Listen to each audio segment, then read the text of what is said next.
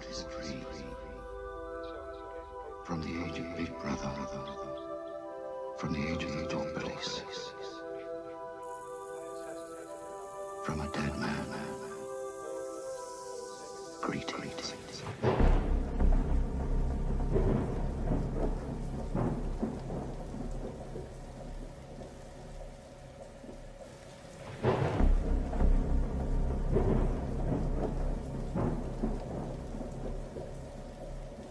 Coronavirus is the biggest threat this country has faced for decades. We're seeing the devastating impact of this invisible killer.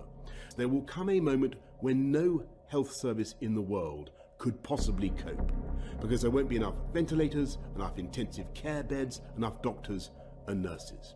That is the moment of real danger.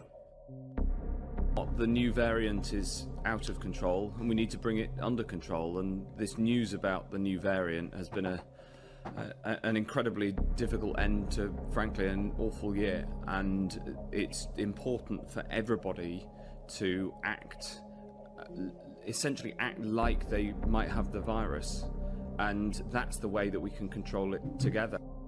The way ahead is hard, and it is still true that many lives will, sadly, be lost. Our advisory group on new and emerging respiratory virus threats, NERVTAG, has spent the last few days analysing this new variant. It may be up to seventy percent more transmissible than the old variant, the original version of the disease. You, you might be infectious, and that's the way that we have to behave at this moment. Assume you might be infectious. Assume you might be infectious, and that's the way that we have to behave at this moment. Today, the United Kingdom's chief medical officers have advised that the country should move to alert level five, meaning that uh, if action is not taken, N H S capacity may be overwhelmed within twenty-one days. And it's going to spread further, and I, I must level with you, level with the, the British public. Um, more families, uh, many more families, are going to lose loved ones before their time. Your colleague on stage, John Edmonds, has just sent me a statement saying that as far as he's concerned, this is the worst moment of the epidemic because of the extraordinary infe infectivity of this new strain. Yeah, I, I agree with that. I mean, this is a horrible moment, for sure. I can just say, as I'm really sorry to hear about your two relatives who died from this virus. I mean, it is a very dangerous virus uh, for many people. We're looking to move to a different regime, so as we come to the fourth step, we will change the basic tools that we have used to control human behaviour.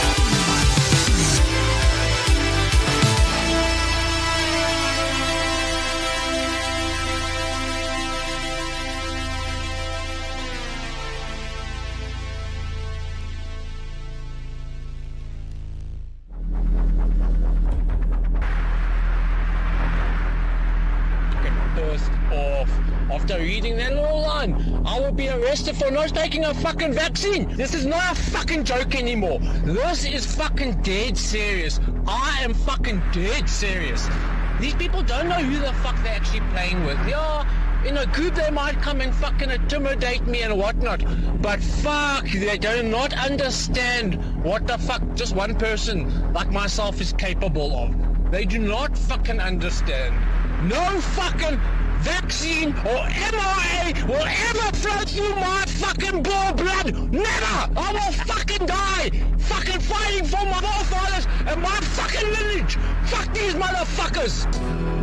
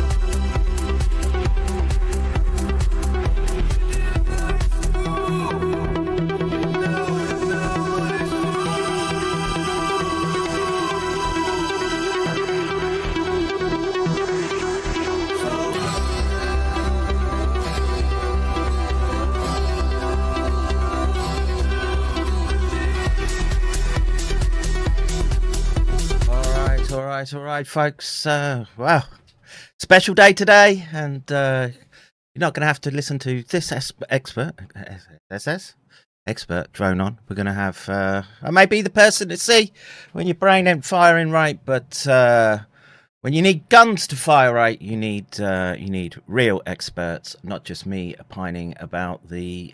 Uh, the I don't know what to call Ukraine right now, uh, a disaster zone, but uh, let's let's get Armchair Warlord in. I'm waiting for uh, Charles to join, and um, just seen the message, so boom, let's do this.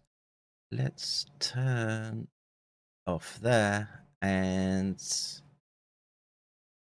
Tyler, can you hear me? You're... Uh, yeah, I hear you just fine. Oh, yep. Uh, just your camera is off. Do you want to stay off screen or? Uh, no, I'll turn my camera on here. Let me. All right. Hey, there we go. How are you, sir? Well, hello. Yeah, you had a bit of a trim since I last saw you. Yeah, a little bit of trim.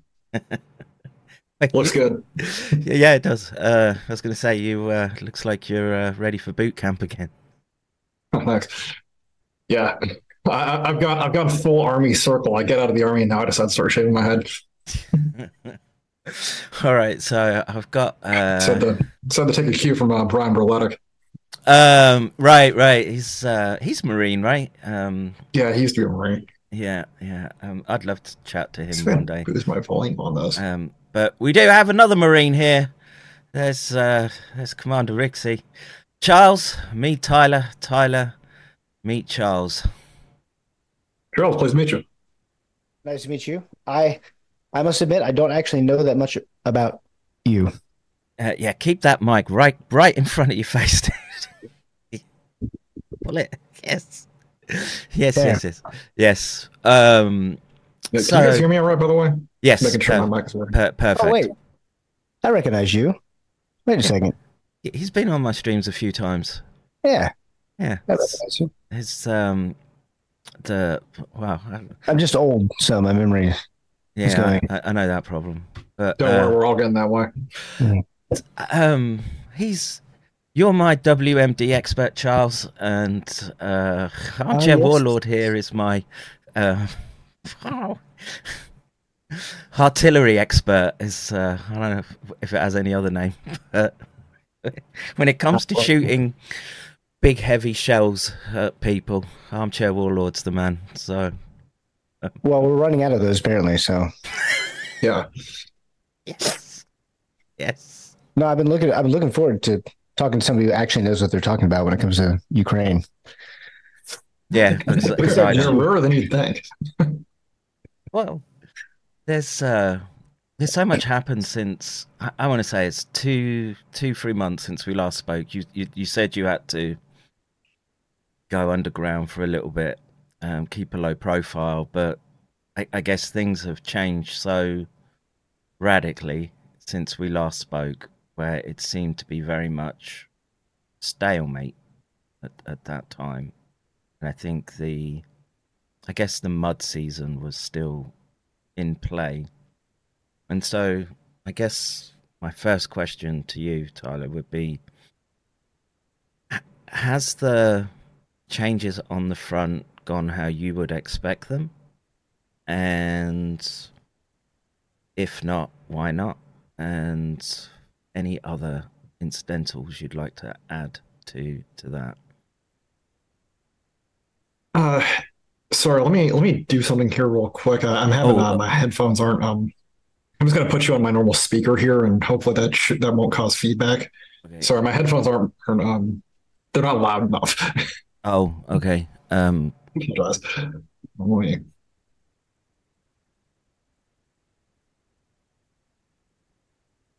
Um, screen share is enabled anytime you want to throw up. Um.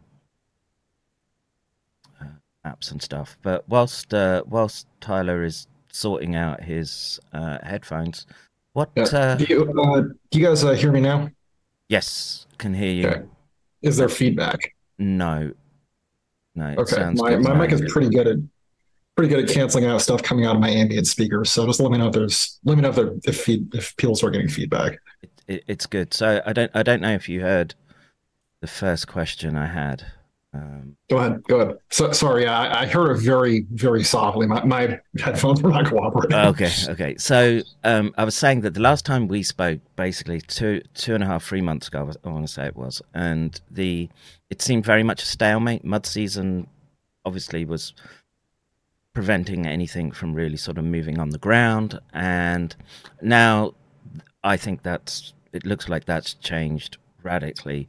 Um, has Has it gone to your expectations, and if it has, why, and if it hasn't, why as well was the question. Yeah, so since we since we spoke last, which I believe was in May, um, what uh, I mean, so the so uh, it's turned to summer. The the ground is dried out. That's uh, and it, that's made offensive movements somewhat easier. And but the most significant thing that's happened is the Ukrainians finally launched their uh, long their long anticipated. And honestly, long delayed uh, offensive in Zaporizhzhia, which is in sort of uh, south central Ukraine, and uh, they, they've been preparing for this for months. Um, and you know, NATO had been supporting them heavily in preparing for this. And the offensive went in. Uh, they had, you know, very they, I mean, they had their you know, elite shock troops ready to go, and it went in and uh, and. I had predicted that it would. Uh, I mean, I, I predicted they'd make some progress, but they didn't have enough troops to uh, to break through and really change the calculus of things. Um, I can show you the prediction, the exact uh, map I made. I made on Twitter a little uh, in a minute. But um, I mean, what essentially happened was they they got they essentially got stopped at the line of departure. Um, the they as soon as they uh, ran over the line of contact, they hit a a very large obstacle the Russians had constructed. Um, The, the Russians have constructed essentially under the noses of uh, Ukraine's and NATO's uh, intelligence and surveillance apparatus, and uh, they got—I mean—they got stopped cold. And the front line has not moved in a significant way, and they've been continuing to attack uh, for essentially the last two months. Um, it was very intense in the first couple of weeks, and then it sort of petered out. Now they. Actually, just in the last couple of days, they committed a number of additional troops that held back essentially in, as an exploitation force.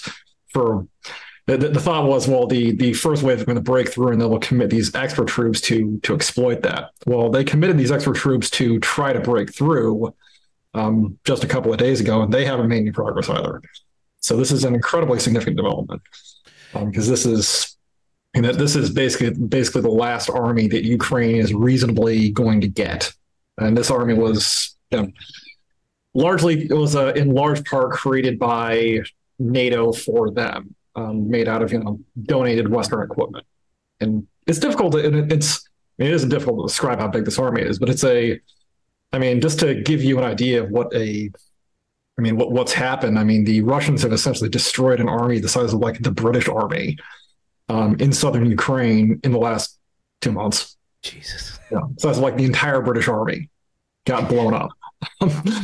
Yeah. Which, which, I mean, it shows how much stuff NATO gave Ukraine. It also shows how, and this, this force moved the front line maybe, I think, ten kilometers at most south on one exposed part of the front line, which is sort of jutting out into uh, jutting out into Ukrainian lines there, sort of leveled that off a little bit. That's that's about their most significant accomplishment so far. Well, they also they also blew up their own dam. So. Yeah, yeah. They also, um, yeah, the, the Kakhovka Dam went away. That was a that was pretty dramatic. Well, I mean, that was by far their best offensive maneuver. Um, that's the only strategic victory that they've had. Um, well, I mean, I, I, I don't really. I mean, I guess you could say it, it's been dramatic. I don't, they haven't really exploited that to to move anywhere. They they, well, they tried couldn't. to land. They couldn't. Yeah. yeah. So, well, one question that I had. Well, I have a couple questions that I've written down here, but why? What were they thinking with with going in there with no close air support? Like, why why would we give them billions of dollars of equipment, but not have a complete battlefield? Because all it did, it looks like it just left them sitting ducks. Yeah. Uh, I'm not sure we were thinking. Um, we, I mean, I mean, we, and also I, I think this is sort of paced to an extent by like the amount of uh, um, equipment that you, that like NATO can reasonably give to Ukraine, stuff that Ukraine can reasonably scrape out of their own inventories.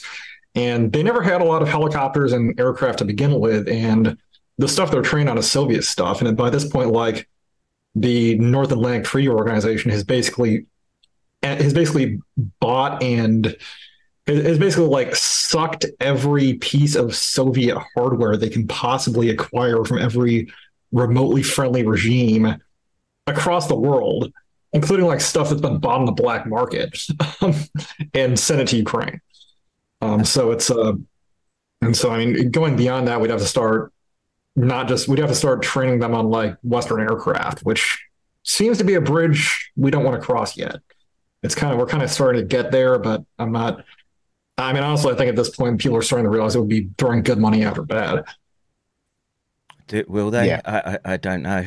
my my concern is is just that, well, particularly in the U S political domain, that they seem fully committed to, I don't know, the, well, again, the last Ukrainian, right? And, um, you know, I played a clip the other week where I was, it was heartbreaking. It was just some mentally, physically incapacitated young man that they were signing off as being fit to fit to go to the front. Yeah, um, I saw that. I saw the clip. It was tragic. Mm, this guy had obvious problems. And I can hear someone's Discord going. So that's probably my Discord. Like I'll yeah, put myself to uh, might might just want to. I'll put myself to don't disturb. Sorry. Uh,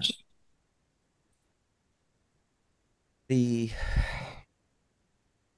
so you know my I, I try not to play gore the the really um oh it's. disgusting stuff to me, um and, and I've seen it from both both sides.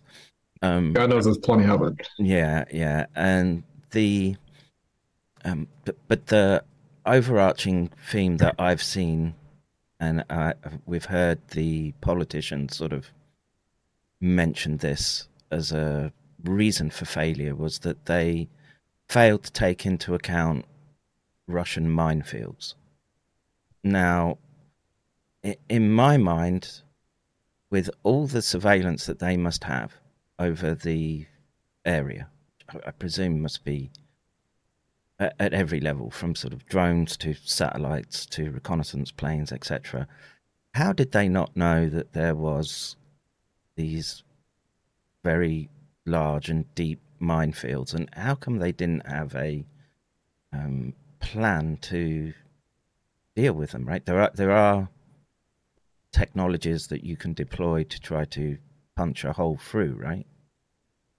So th this is really a two-part answer to that. Um, first of all, to answer the second second part of your question first, um, they actually did have, I'd say, actually a very they had everything they would they needed, at least everything that NATO would have thought they would need um, to deal with these minefields, um, which is uh, particularly they had a lot of uh, they had a number, uh, pretty significant amount of engineering equipment, um, which is basically uh, sort of uh, tanks that they've modified into mine plows and uh, mine clearing line charges, um, which I can I can uh, put those up if you'd like to see sort of what those look like. Yeah, um, we had a decent amount of those, and they tried to use them, um, but they're And it's sort of what, and once they realized these minefields were there, which they didn't know about, and I'll explain. I'll explain why I think they didn't. They didn't realize this, but uh, in a bit. Um, once they realized these minefields existed, they did start to use them. But the issue they then ran into was they were trying to conduct a, a breach, uh, which is the second most difficult military operation um, after doing an amphibious assault. And uh, they're trying to do a combined arms breach without, uh, essentially without fire superiority and without adequate numerical superiority. So they were, so I mean, they were just getting mowed down doing it, and they did not make a lot of progress at all. Um, now, for the reason why, um, can I, uh, can I, can I share my screen here? Yes. So at the bottom, um, there should be a share screen option. Any, any participant can. Um, yeah, let, let me let me uh, share my screen here. I'll just I'll just do this very briefly.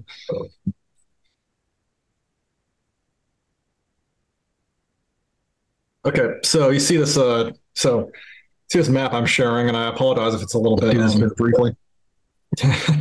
I apologize if this uh the resolution isn't quite isn't uh, quite as good as I'd like. So you see these. So this is a map of southern Ukraine, which is where most of the fighting's been taking place. There's a secondary offensive happening further north around Bakhmut, which is difficult for me to even explain why they're doing that beyond ideological reasons.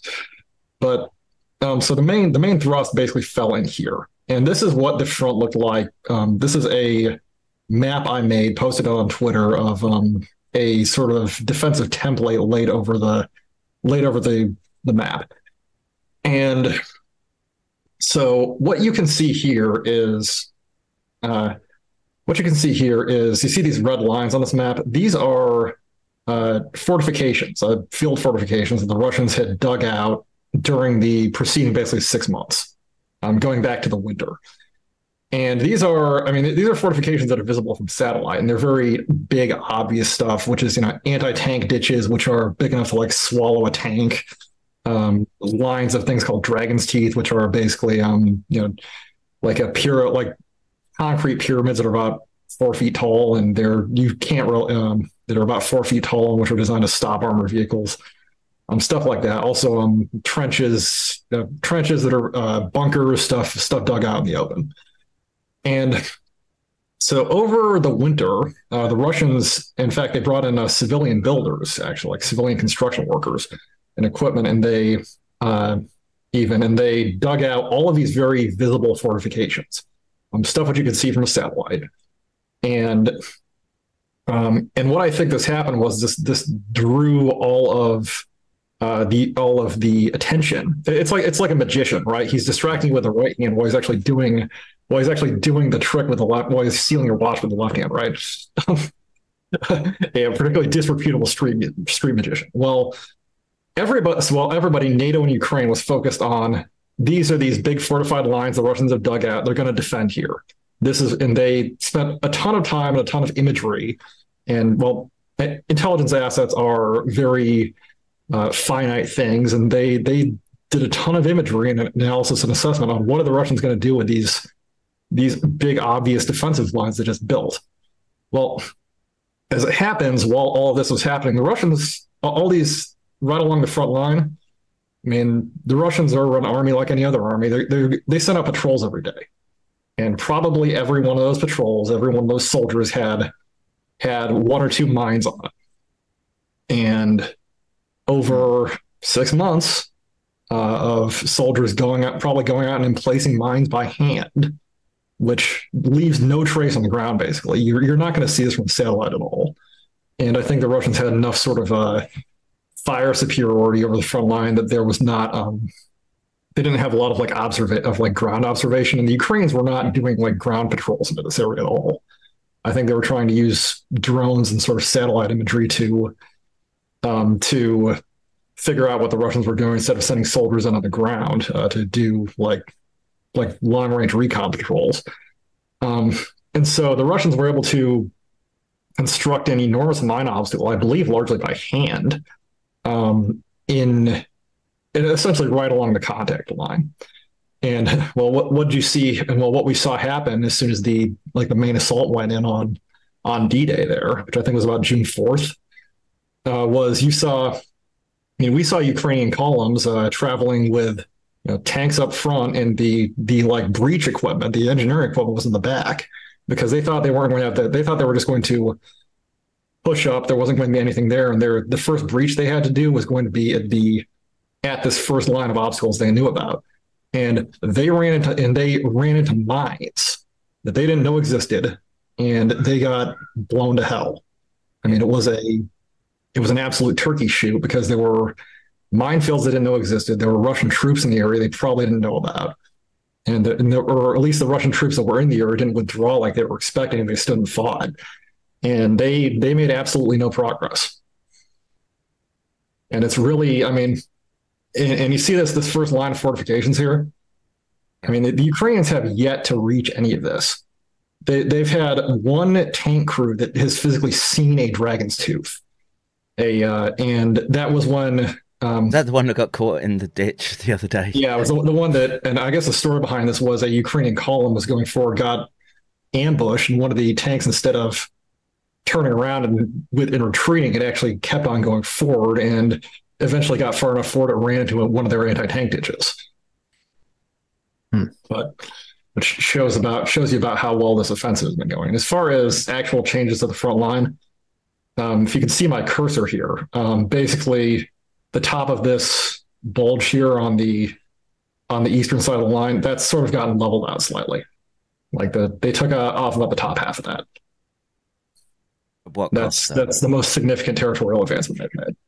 Well, at the cost of the British Army. Basically. Yeah, at the cost of hundreds of tanks. Um, I've heard something like over a thousand other vehicles, just an astonishing amount of equipment.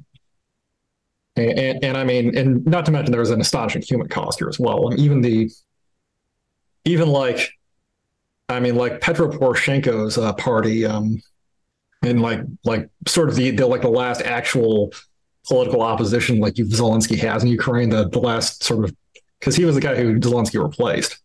I mean, he his party put out a put out a statement saying over over ten thousand Ukrainian soldiers have been killed so far in this offensive, and that's probably an underestimate. And that was also put out several weeks ago. Well, that's right after Bakhmut as well. Yeah, that's after Bakhmut. Which so it's this is a, I mean this is you know. been probably the most destructive battle of the twenty-first century so far. Uh, I I wouldn't doubt it, seeing the, the footage I've seen. But um, I can't. How are they not making the, you know, the decision after the first day? Oh shit! There's minefields in there. Send in the um, mine clearing and the the. I, I guess I suppose you need air cover and stuff. Yeah, you have to. Well, I mean, they, they did, and they've been, but.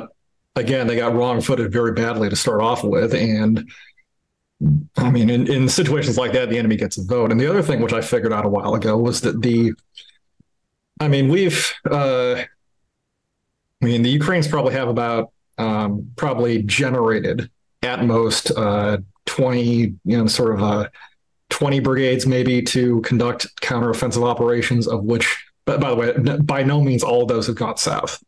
Um, a lot of them have gone to Bakhmut. Um, some of them actually tried to attack into Belgorod back in May, which was weird.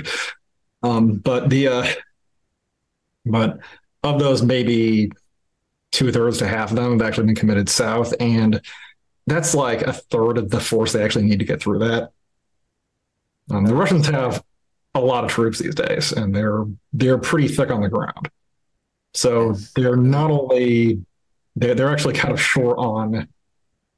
So, I mean, they're actually in a situation where they don't have fire superiority, they don't have air superiority, they don't really even have numerical superiority at this point. And uh, they're trying to attack a very, you know, one of the largest obstacles. Uh, they're trying to attack something, you know, that the Soviets would be happy to see in, you know, the Battle of Kursk, a, a level of defensive complex.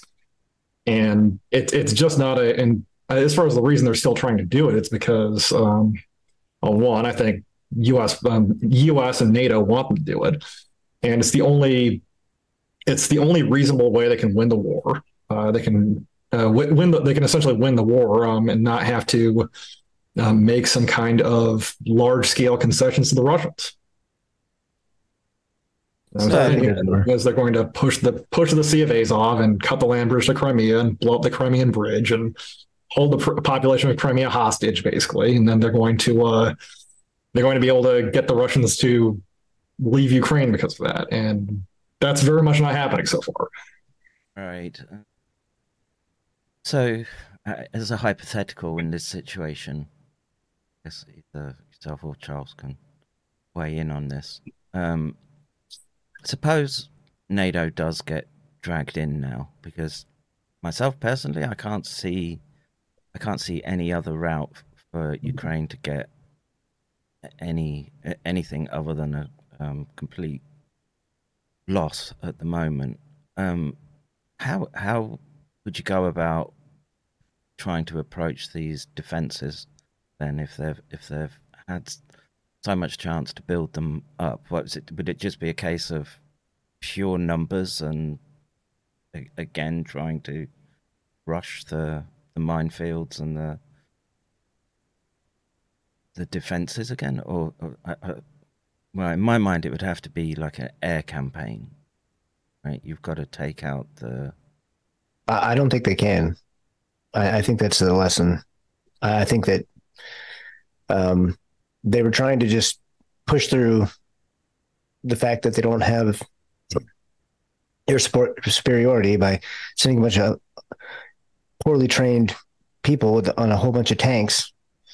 And so you have the largest tank battle, ironically, since Kursk, and um, and not that far away from Kursk. And basically, um, well, so so it, it's failing.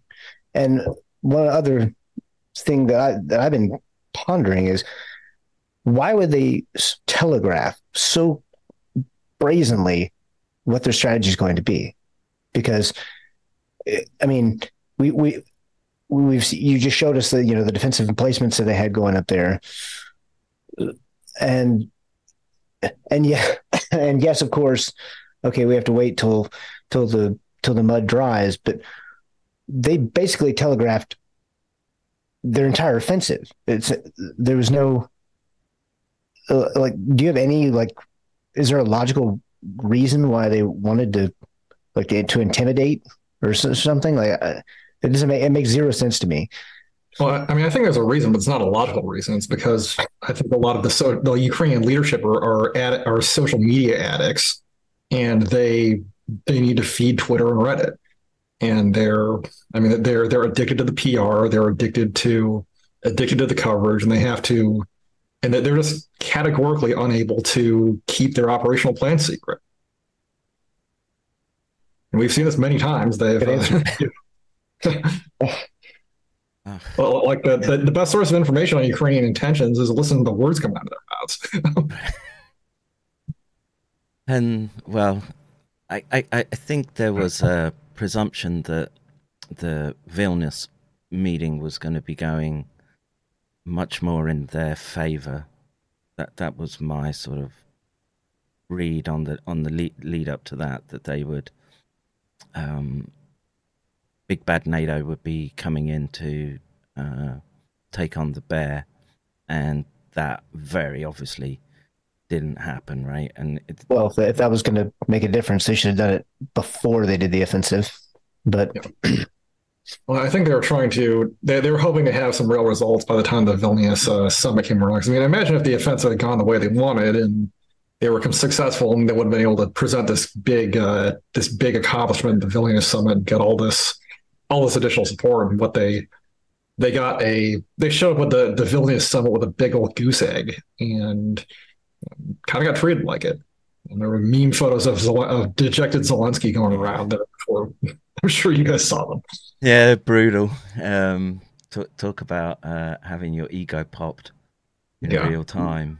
Um, yeah, but you, yeah, but you know what? After three hundred thousand Ukrainians or more have died, you know, I don't feel sorry for him anymore. No. Not in the slightest. No, uh, he he he he deserves a lot more than just uh, looking looking sad. Yeah, very very much so, and um, also the. Uh, Not Mitch McConnell. Who's the other one? Lindsay. Graham Lindsay. Oh, Lindsay um, Graham. Yeah. Yeah, my hero. his his statements. I want to. I want to say it was after we last spoke, but where where he's sitting there, sort of cackling about how uh, it's the best money they've ever spent. Um, I, I you know, again, to me, I, that that that doesn't come across as good P R. That doesn't. It, I know they think they've got control of the information domain, but um, surely someone must be whispering in their ear, hang on, you've got to got to tone it down a little bit just for the... Well, remember, this is six months. Th- this war started six months after Afghanistan, after August fourteenth and fifteenth, when when people were literally falling off of plane wings in the sky. So this is the worst foreign policy administration in the history of the United States, and it's not even close. Yeah, I mean, Afghanistan was bad. Imagine what happens if, I don't know, let's say Ukraine surrenders this time next year, or before this time next year, right? My my guess is that uh, it, people keep. I know that um, Colonel McGregor and others have a more pessimistic view. I tend to think that um, the populations in the West are so pissed off, because they they know that this is a sham, um, despite all the media efforts to to paint it otherwise. They know that this is, the Germans don't want to be there anymore. They don't want anything to do with it. The, the like the Poles and Lithuanians, I mean, they have strategic reasons for wanting to to to push this further, but but nobody else does. And I I think it's far more likely. Like, I don't see the nuclear scenario happening. I think it's. I think what's going to happen is that probably within the next six months, it's going to be like a, an abrupt. Well, this is my way. There's going to be an abrupt uh, end that people aren't really expecting, and it's going to go very poorly for, for the Ukrainians. Just my. Yeah, I, I wouldn't be surprised at all if that's if that's what's hap- what happens. I mean, the Russians have been generating forces for the last. Um, basically for over a year now, um, like just generating forces, building equipment. Um, I mean, certainly they've they've also lost guys, lost stuff in Ukraine, but they've been. I mean, they've uh, they're they're saying they've you know about tripled the size of their army, and uh, they have the ability to do that because they have a lot of stuff in reserve, and they have a lot of reservists who could be called up, and we haven't really seen those guys yet, and. If those guys are committed, uh, then it's going to change the calculus very, very quickly, and things are going to get very bad for Ukraine in a hurry. Yeah. Um, so, as a my artillery specialist, um, you know, I think uh, okay. what I've really noticed, and especially in the last, well, I don't know, I saw a clip in the last couple of days, but these. Um, drones that the Russians are using, the I don't know, X-wing type. Uh, I forgot that. The Lancets or Lancets, yeah. Um,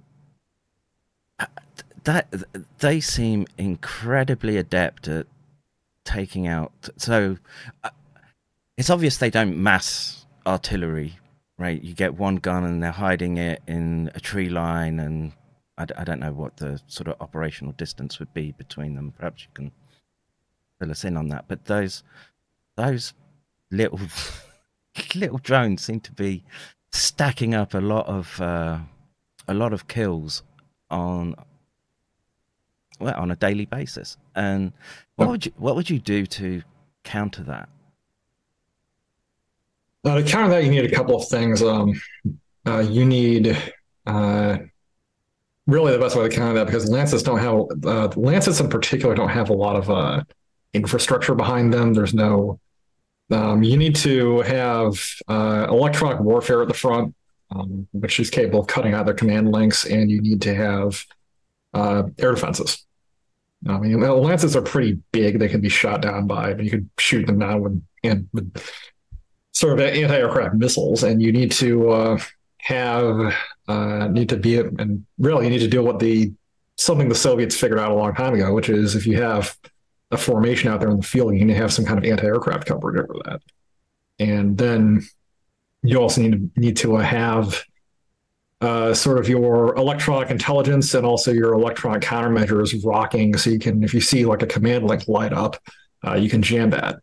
Sort of uh, that that'll that will uh, interfere with people, you know, shooting drones out forty, fifty kilometers past the front line and blowing up, you know, hitting your artillery positions. Uh, which I mean, most of these artillery positions are actually much closer to the front than that. They're, uh, you know, probably uh, ten to twenty kilometers past the front. So the, um, what would be the spacing between those artillery pieces?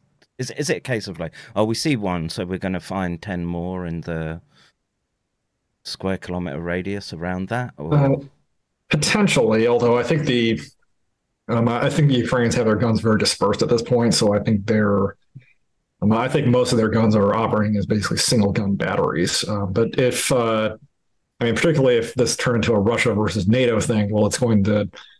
Uh, if we saw the, I mean, uh, how uh, any any NATO army would fight would be you'd have, I mean, at least at least two or three guns in the immediate vicinity of any other gun you'd find. They're not going to be like necessarily right, you know. Hold up next to it like it's World War Two. They're, they're going there's if you if you find one can, there's going to be a bunch of other ones near it. Um.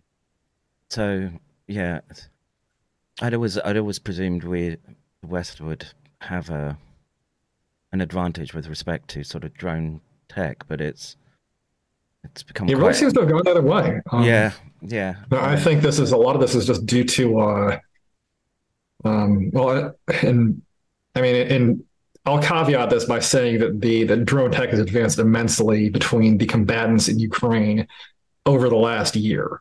Um, there's been a huge amount of development between Russia and Ukraine because they're trying to they're actively trying to kill each other with these things. That tends to spur development. Um, but I point this out myself on Twitter, which is that the United States was a pioneer in small in small U A V technology. In fact, in U A V technology in general. Um, I mean, we introduced Raven at the operational level in you know, twenty years ago. And, uh, but there's been, I mean, for a long time, and even to a certain extent now in the West, uh, these things have been seen as sort of toys.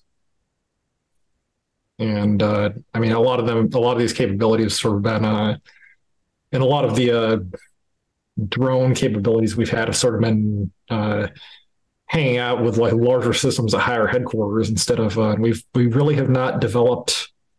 Uh, develop the technology we the doc, the technology uh, and the doctrine we had at the small at the small uh, unit level for the last generation um, to yep. uh, to the extent it has been, to the extent it should have been.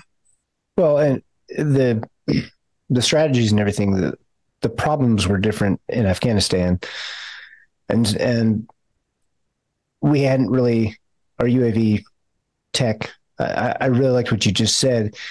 It's not, it's not as integrated into the small unit um, level of tactics, and so, well, I mean, it, it it was, but not to the. We haven't faced an enemy that also had those. Yep. There, there's so this this war is very different in the sense that, you know, the, the Afghanistan's the Afghanis weren't. But the Taliban wasn't flying a bunch of drones out against us. It wasn't a, a peer-to-peer drone war. And um, you know, I'd say we got a we got a preview of that because ISIS actually started using those a little bit, um, although they didn't. Yeah, use so it I, I do remember. Yeah. yeah, yeah. But, but it was I, their their use was pretty crude. Oh well, yeah, and and we didn't really learn. It seems like we didn't apply those any any le- well. I don't want to apply any lessons from Afghanistan, but um, it, it really seems like like we've regressed, and it doesn't help that the uh, the Secretary of Defense. Um, so not only did he vaccinate all the troops, um, but there was a big stink that when he was selected, um, because he owned he was on the boards of. What was the dinosaur? It's like Raytheon and Grumman. Yeah, he was on like, a lot of stuff. Public health, like health insu- health companies and defense contractors. He was on the boards of, and he still hasn't sold his shares. You can go onto the S E C website and see where, where he lied uh, and uh, uh, under oath during his during his testimonies. He still hasn't sold those.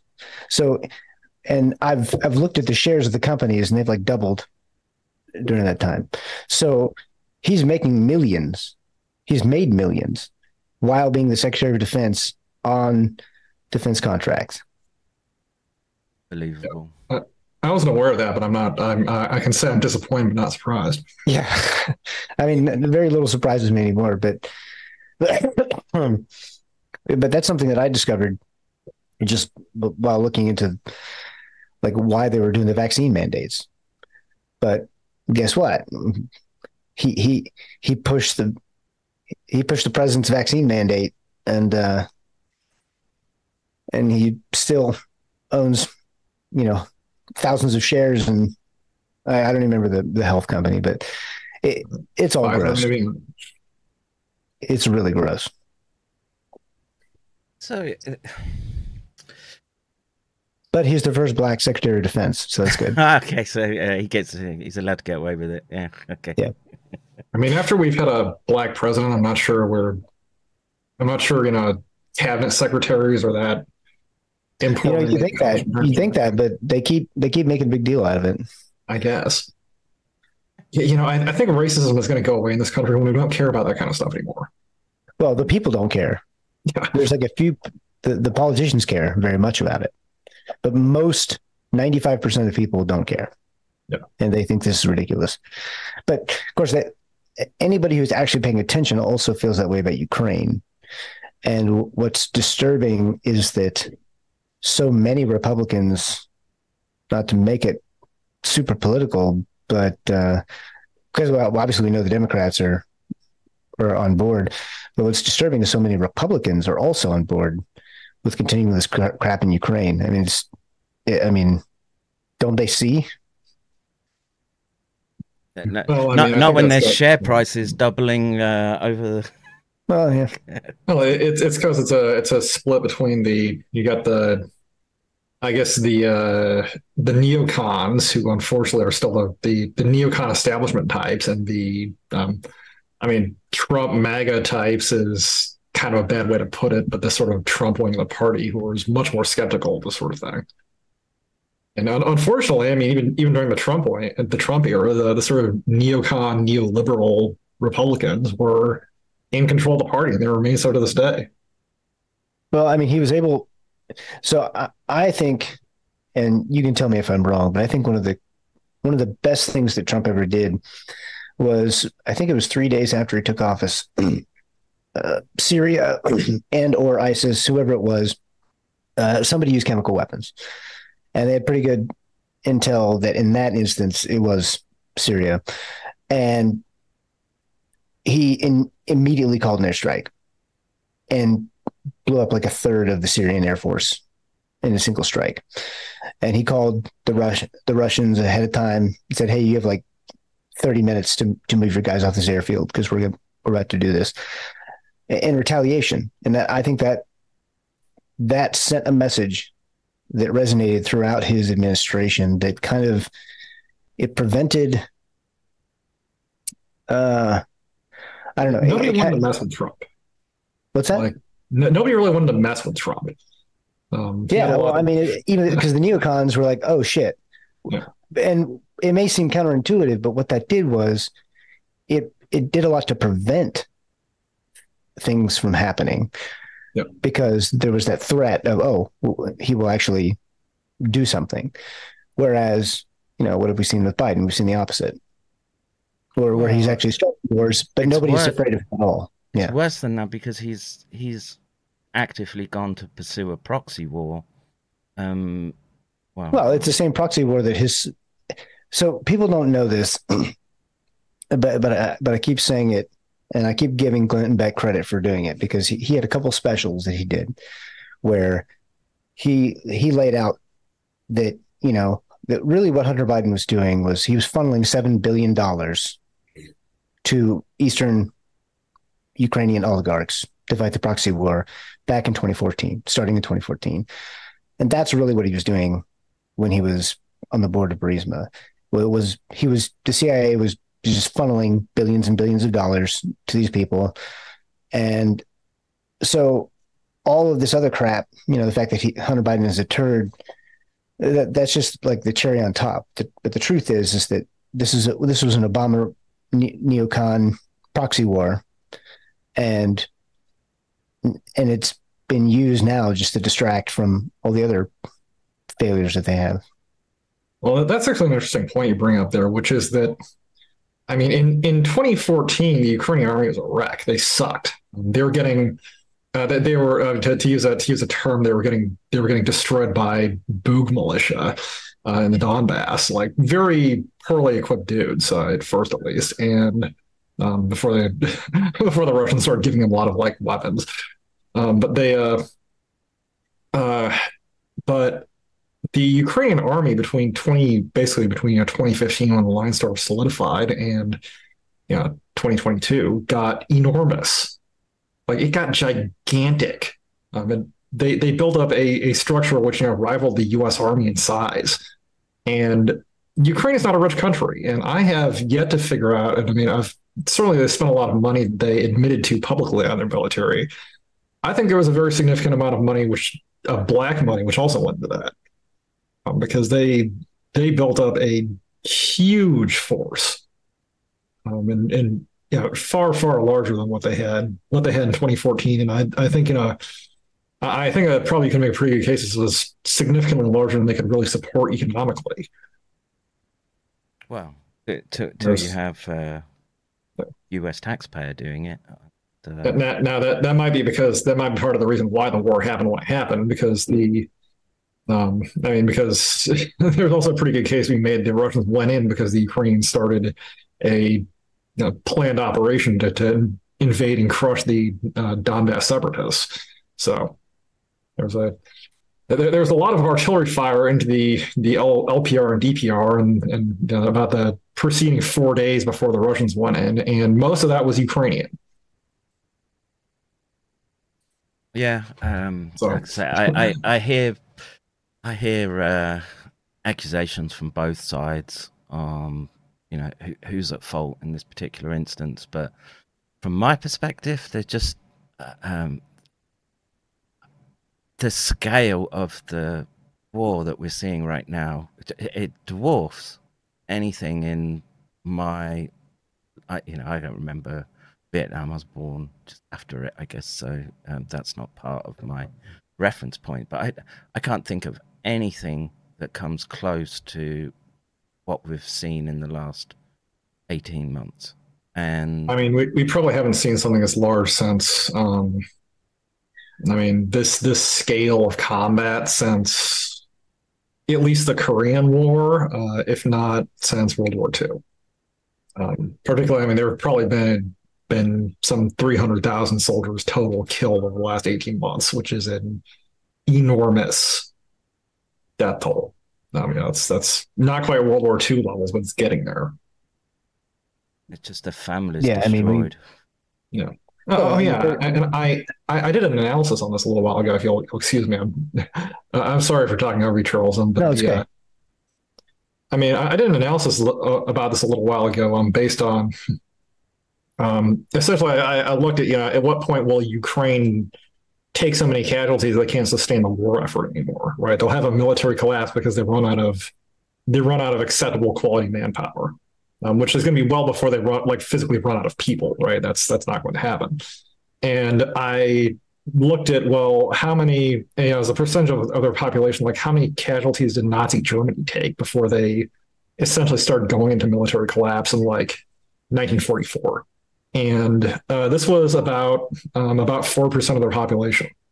And Ukraine is getting their, re- and uh, accounting for the fact that Ukraine is a much older and Ukraine is a, you know, post-Soviet country with bad demographics. Uh, Nazi Germany had very healthy demographics. Um, I mean, Ukraine is, I would be surprised if Ukraine can can maintain the war effort for another year at this rate without starting to go into military collapse due to running out of soldiers. I mean, the, the politicians are just going to sit by and let another three hundred thousand just get smoked. I, I can't. I mean, they sat by for the first three hundred thousand. I, I, I guess, but I, I just, it doesn't compute with me, man. Well, it's it's, it's, it's accelerating, and it's becoming more one-sided, and that's what's really disturbing is that um, that coming out of the the talks, th- there's no plan. It's just okay. Well, we're we're just going to keep f- funneling money and troops, and we're not going to have any oversight. But but Bakhmut and this offensive, I mean, Bakhmut was just a bloodbath, and they followed it up with a with another bloodbath failure, and uh, so the, so the deaths are actually accelerating, and the one-sided nature of the deaths is accelerating because now Russia, the, R- Russia is dug in; they can do whatever they want, and um, th- that's why they were happy with Bakhmut because they, they probably couldn't believe that w- that they kept. But they were just the Ukrainians refused to just walk away from it because it was easy. It was like a turkey shoot. Yeah, and I mean now the Russians are on the defensive, so now the Ukrainians are coming to them. They don't have to. They're not attacking anymore. Yep. So it would be the U S doctrine in this point. So you've you've got dug in, and you're waiting on the. the the peer, adversary peer, to come to you. Um, what what would be the metrics that you would be looking for with respect to um, operational success? I mean, obviously body count's one of them, but um, that doesn't seem to be a factor for the Ukrainians in this, Ukrainians in this instance, right? They're not... Um, and yeah, this is the question I wanted to ask you, right? So um, it seemed to me at the beginning of the uh, their offensive, right, that they, they pushed forward with um, their new toys. And the the phrase meat wave has been thrown around a lot, but that's literally what I've been seeing in, I want to say, the last four months, right, where they seem to not be wanting to put their equipment forward, but it seems like they're trying to drop men in, leave them in and, and then try to get their uh, you know, troop carriers or whatever and tanks out as quickly as possible. So first part of the question would be, what would the U S do in such a situation? And the second part is, uh, am I am I literally seeing meat waves here or am I just being gaslit by Telegram? Uh, well, your, I mean, I think actually the, what, what the Ukrainians characterize as a meat wave is what they've been doing for in some sectors for about the last month, which is sending in, because after it became obvious that like mounted attacks didn't work, then sending leading with the tanks and tanks and A P Cs was not a not a winning combination. They've actually started using dismounted infantry a lot more, which actually got them more success. Not a lot of success, but it did get them more success. Um, which uh, was was what they were accusing the Russians of doing and calling it meat waves, which was, there's this entire stupid debate over the term. Um, I was part of that stupid debate. um, I, I seem to, uh, um, they, they sort of, a lot of what you see out of the Ukrainians is projection, and their entire spiel on the, the meat wave is actually something they do themselves a decent amount of time. Mm-hmm.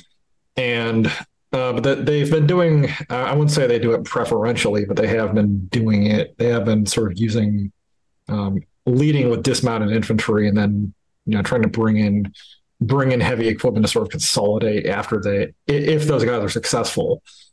Um, they, they have been doing that to an increasing extent over the last month, um, which sort of, uh, which also... that's changed in the last week or so, but when they brought in brought in like additional fresh troops, um, but that's uh, because they've gone back to mounted attacks, and those have had as much success as they had two months ago. So, but uh, what what would have been uh, a U S response in this when you've they're putting in these troops on foot? Would would the U S send in troops or NATO send in troops on foot to deal with them, or is is that just a sort of hang back and drop artillery and uh, J. Oh, it's well. I think part of the reason they're sending these, they're they're doing this, is they're trying to, uh, um, because the Ukrainians are also they're they're trying to to do their own fight. They're trying to. Um, I think what they're attempting to do is get is send uh, send troops in, uh, get the Russians to expose the locations of heavy weapons while they're um, uh, to hit these uh, hit these formations they're sending in. And then they can use their own long-range weapons, which they have a number of those. Uh, they have particularly uh, guided M L R S weapons, which are pretty, uh, pretty, pretty effective. Sorry, actually, very effective and, um, to uh, try to uh, try to hit um, you know, Russian artillery and so on that's opening up on these these forces. So I think what the um, so the Russians have been, and I think that the U S would fight quite similarly to the Russians in in this circumstance. Um, we'd have we'd we'd have more air power over the battlefield and probably less like tube artillery. Um, but I mean, if if you know the enemy is trying to get you to, un, to unmask uh, uh, high value weapons by sending in you know, low by sending in you know, conscript wave number fifty-three, well, you're just going to use you know, use your infantry weapons to deal with these guys. Um, so that the infantry is going going to fight these guys themselves and not uh, with you know, machine guns and so on, and not uh, just calling a ton of artillery fire on them, which I think is what the Russians have been doing to sort of deal with this, to, to sort of deal with us. Kind of there's there's kind of a it's there's some battlefield chess happening. Did you guys ever just sort of train for that trench type warfare? I mean. I mean, we we would train, like the we'd make defensive positions and uh, you know try to create avenues of approach and uh, defense in depth and, and things like that. But but we would well, I mean, well, first of all, the Marines have a different uh, tactics and strategy than than other services, but but everything is is about combined arms and um, having uh, land, sea, air, and using all of those things together. Um, so th- the fact that that we're trying to, I think that it's bogged down to the Ukrainians are doing what the only thing that they can do. Well, be, because that's why it looks more like World War One right now, because that's all they don't have. They don't have the air capabilities to do uh, what they're doing. And what's weird is that they should be, they're trying to be on the offensive when they don't have the ability to, to be on the offense. And so it, it, the entire everything about this strategy just makes zero sense. What would the U S do if it was in this situation? They wouldn't be in this situation. And, and if we were, we we would do what more what the Russians were doing. If, if this was fighting, we wouldn't not be just doing what we would not be sacrificing Ukrainians at like a, at a ridiculous ratio. And we are, because it's not us and we're just throwing money at the problem. So it's kind of hard to, it's hard to draw any comparisons because this, this is a one-sided affair. This is Ukrainians are fighting for their homeland. And so they want to they want to push out the Russians, but they're getting mowed down. The tactics of their leaders have been absolutely atrocious. And so um, I really don't, I don't think they, c- it might've been possible for them to win, but I don't think it's possible anymore. I, th- I think after this winter, after the ability of the Russians to dig in, I think it's over.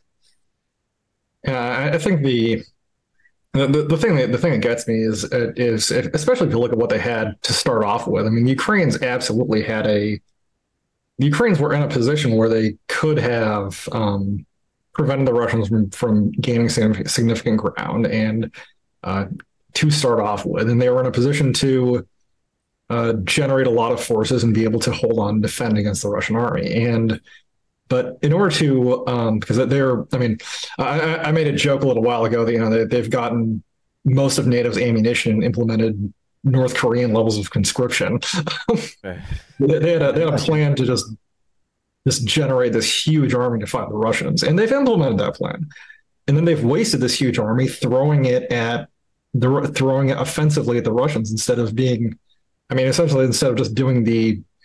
It would have been. It's not inspiring, right? It's not a. It's not inspiring. But it's logical, which is to say, we're not going to. We're probably not going to be able to to make up significant ground against the Russians. We just need to dig in.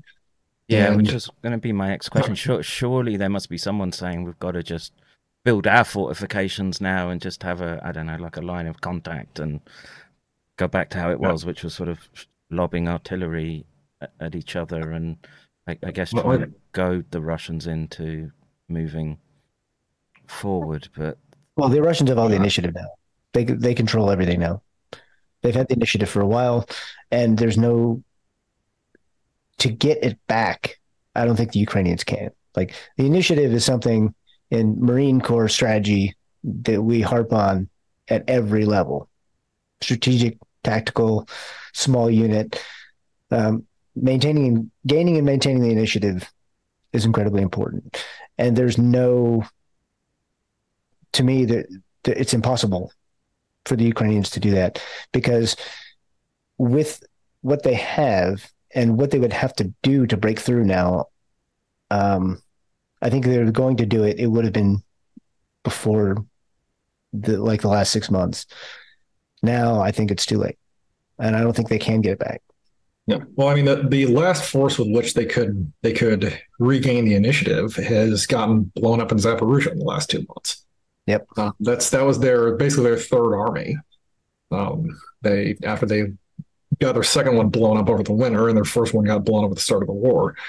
Um, well, NATO built them a third army, which is, I mean, it, NATO like the like NATO cannot equip a fourth army. They're the, the kind of stuff you're seeing NATO countries donate these days is like Leopard One tanks from the sixties, um, tanks which were arguably ob- which were arguably obsolete when they were designed. um, The, uh, and I, I mean, in fact, that the most damning thing is, uh, as near as I can tell, um, the Federal Republic of Germany, like Germany, has no more artillery shells left. Yeah, I'd heard this. None, zero. Amazing. Um, yeah, they, they've given all of them to Ukraine, as near as I can figure out. Like every last one of them, it, it's high explosive. Um, because a, a few, I mean, about a month ago, uh, an article came out saying Germany had twenty thousand. had twenty thousand one hundred fifty-five millimeter shells left. Well, a couple wow. of weeks later, Germans did a news release saying they gave twenty thousand H E shells to Ukraine.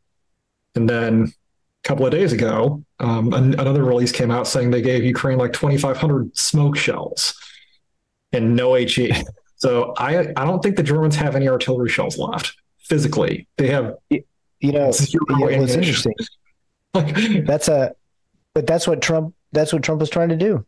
He was trying to force NATO to the rest of NATO to, to bone up and uh, and put forth the investments, and uh, which is ironic because he he uh, he also didn't start a war, but he, he was trying to.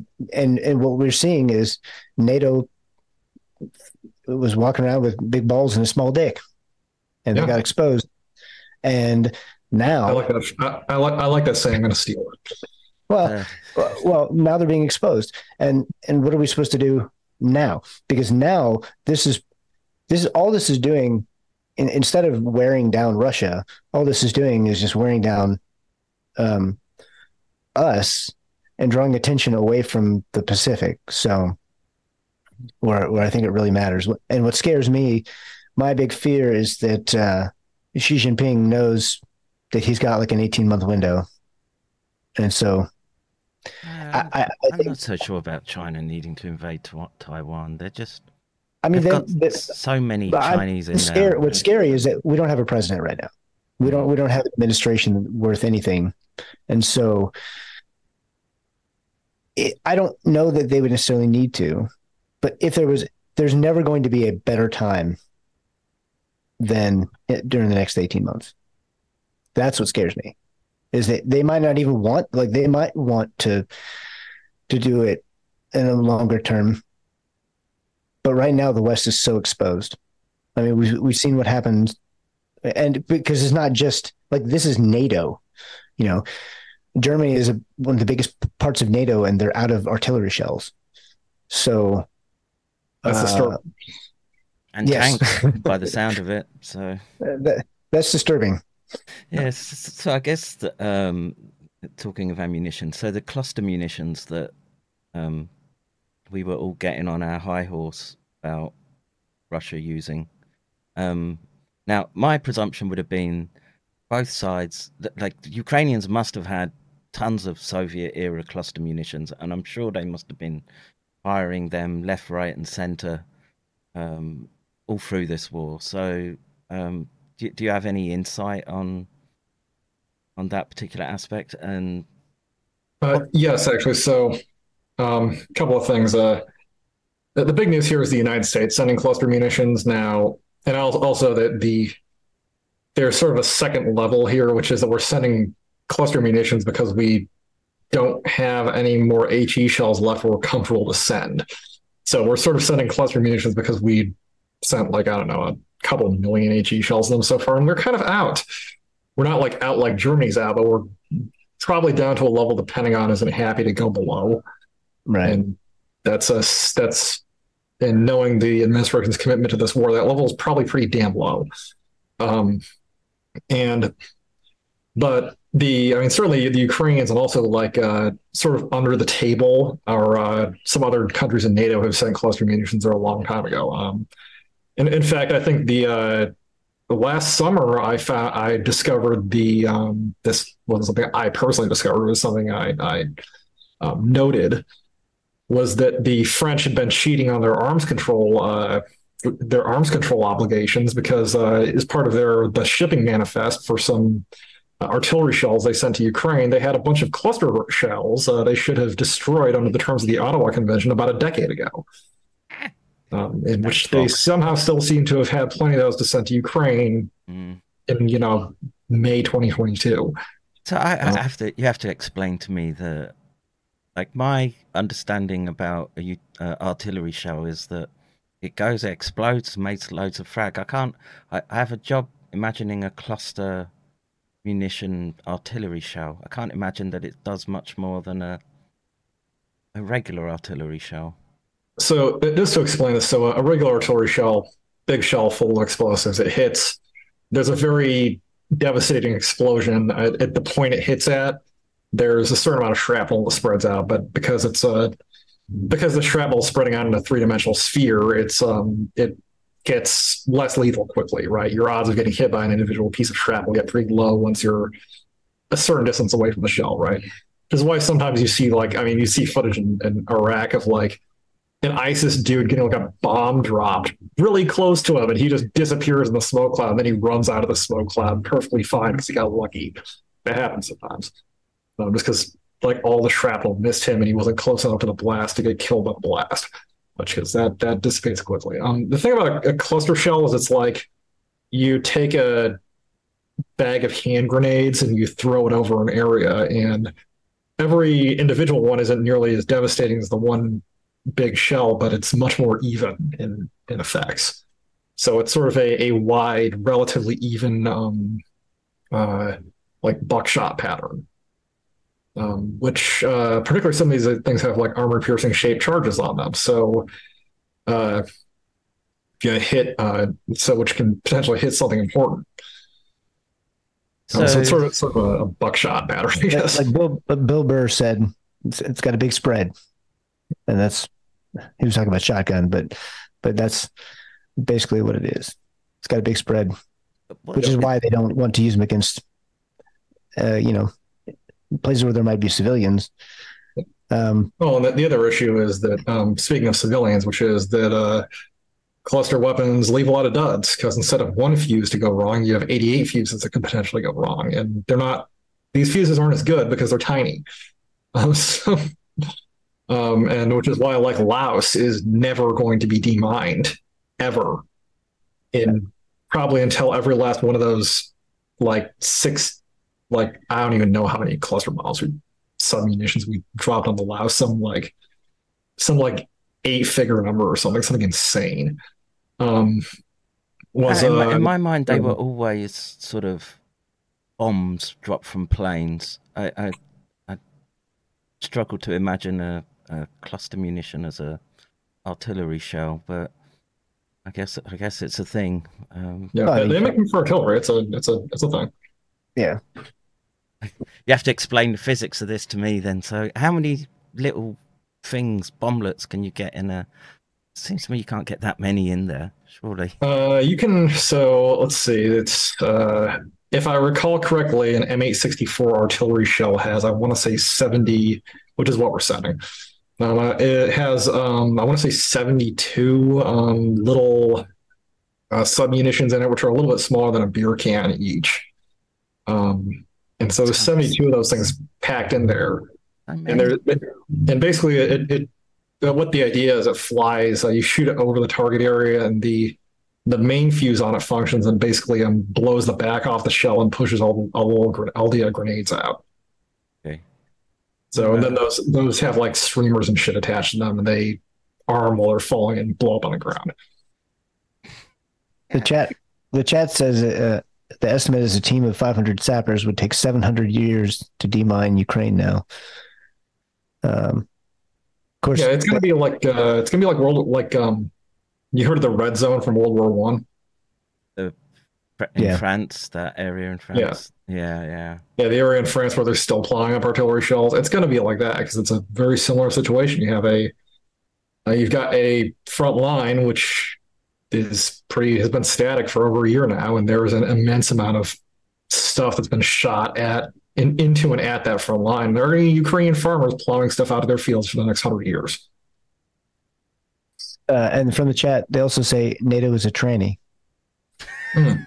which which yeah, kind of. Well, Ukraine Ukrainians have their uh, what a unicorn. I, I, I put myself the, the unicorn brigade. I've yeah. done that. It, it it is like like the the the intellectual schizophrenia you have to have to support Ukraine is astonishing, because you have like like hard black Nazis fighting for gay rights. Right, right. It's just uh, yeah. The, the cognitive dissonance must be painful. U- Ukraine is everything to everyone, and that's that's why uh, that's why it's part of why I don't particularly like it. Mm-hmm. I, yeah, I love that analogy of the of the the instead of cognitive dissonance with schizophrenia. Is, I think that's a better schizoid. Yeah, I might yeah. be I might be stealing that from now on. But, but that's exactly what it is. Is that we've got, you know, it's amazing that uh, that Germans who can't who can't even talk about the Nazis per their constitution have been supporting. mm-hmm. Like a pro, a pro-Nazi uh, regime. Uh, so cognitive dissonance, yes, is um, it, well, it's not cognitive dissonance. It's what we're seeing is people with no principles. They don't have any principles. So this is the result of of w- when you have elites with no principles. Then at any time, a neocon or or or who what wherever they are in the West. You know, it they just have no principles.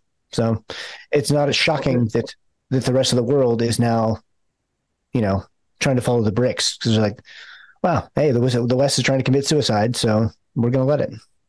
You know, it's like you see, um, you see, anytime a, I mean, anytime a country wants to do something which is pro-Western, it's it's a you know, it's it's it's their sovereign decision. Their sovereignty is of utmost importance, and if if uh, you know Russia or China has a problem with it, they're interfering with their sovereignty, and uh, that's that's a, pro- a decision for them alone. But if, God forbid, somebody decides to do something which is anti-Western, it all of a sudden there are all kinds of uh, all of a sudden uh, the Western bloc feels very comfortable with interfering with them. Yeah, like how, how dare China? How dare China support Russia and, and send arms to Ukraine? How dare China? Yeah, that's our proxy war. Yeah. How how dare any other country support you know send arms to Russia? This is a this is a violation of international law. This is this is abominable. Meanwhile, we're just like shoveling everything we own to Ukraine. Yeah, I mean, you know, there's just a, this issue around the the grain deal and Russia pulling out of that, and.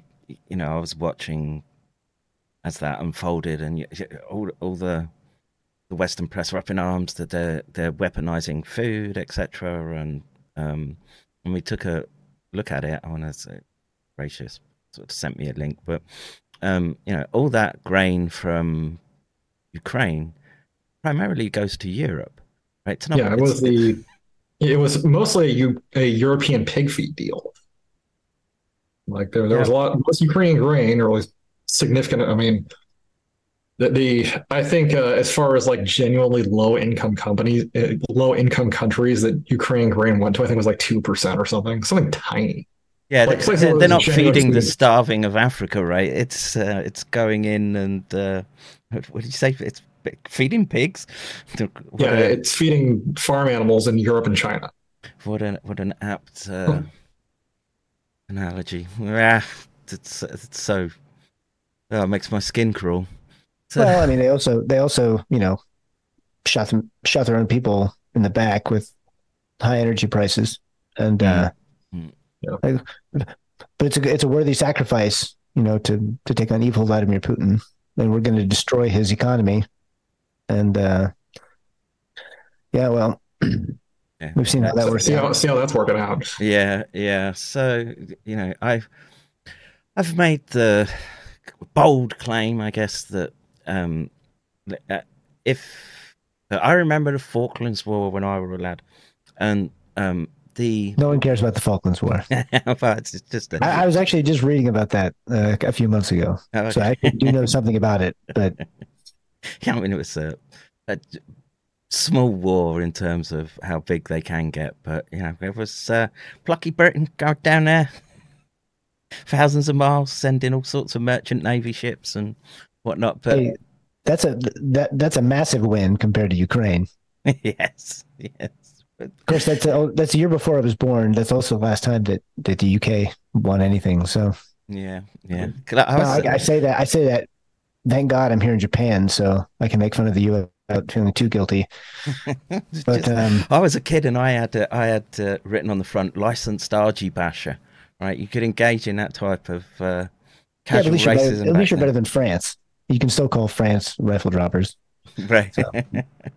but and in that war, right, Britain immediately just said, "There's a two hundred mile exclusion zone around the Falkland Islands, and we're going to sink anything that comes in that ex- in." in that zone, right? And they, uh, I forgot that, is it Belgrano that they sang? Yeah. I, th- I think that's the ship. Yeah, the General Belgrano. Yeah.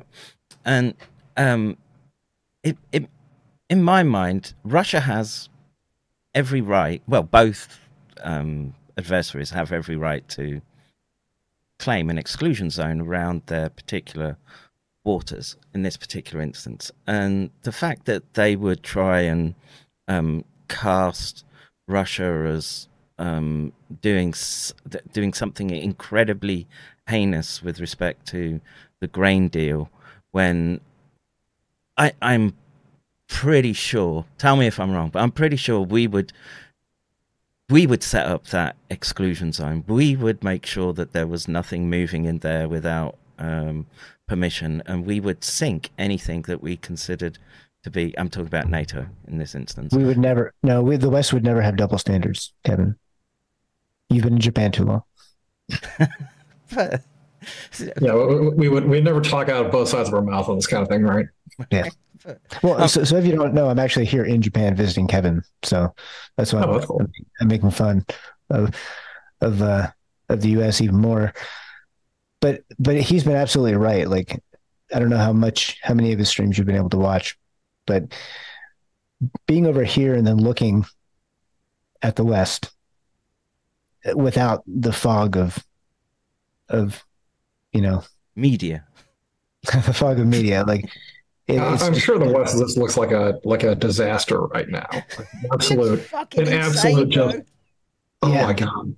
I don't want to go back. Like, it, it, and it, it's it's like the the only reason why, seriously, like I I can't see why any third third country, somebody who's not part of the Western bloc, would want to support the West or anything it's doing right now.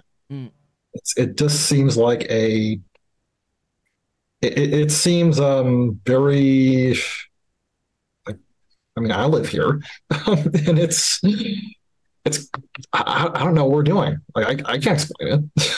No, none of it makes sense. Um, it's not the world I grew up in.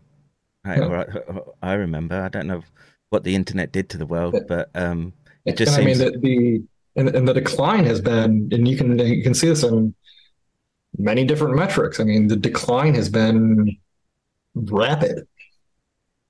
Yep. Even from ten years ago.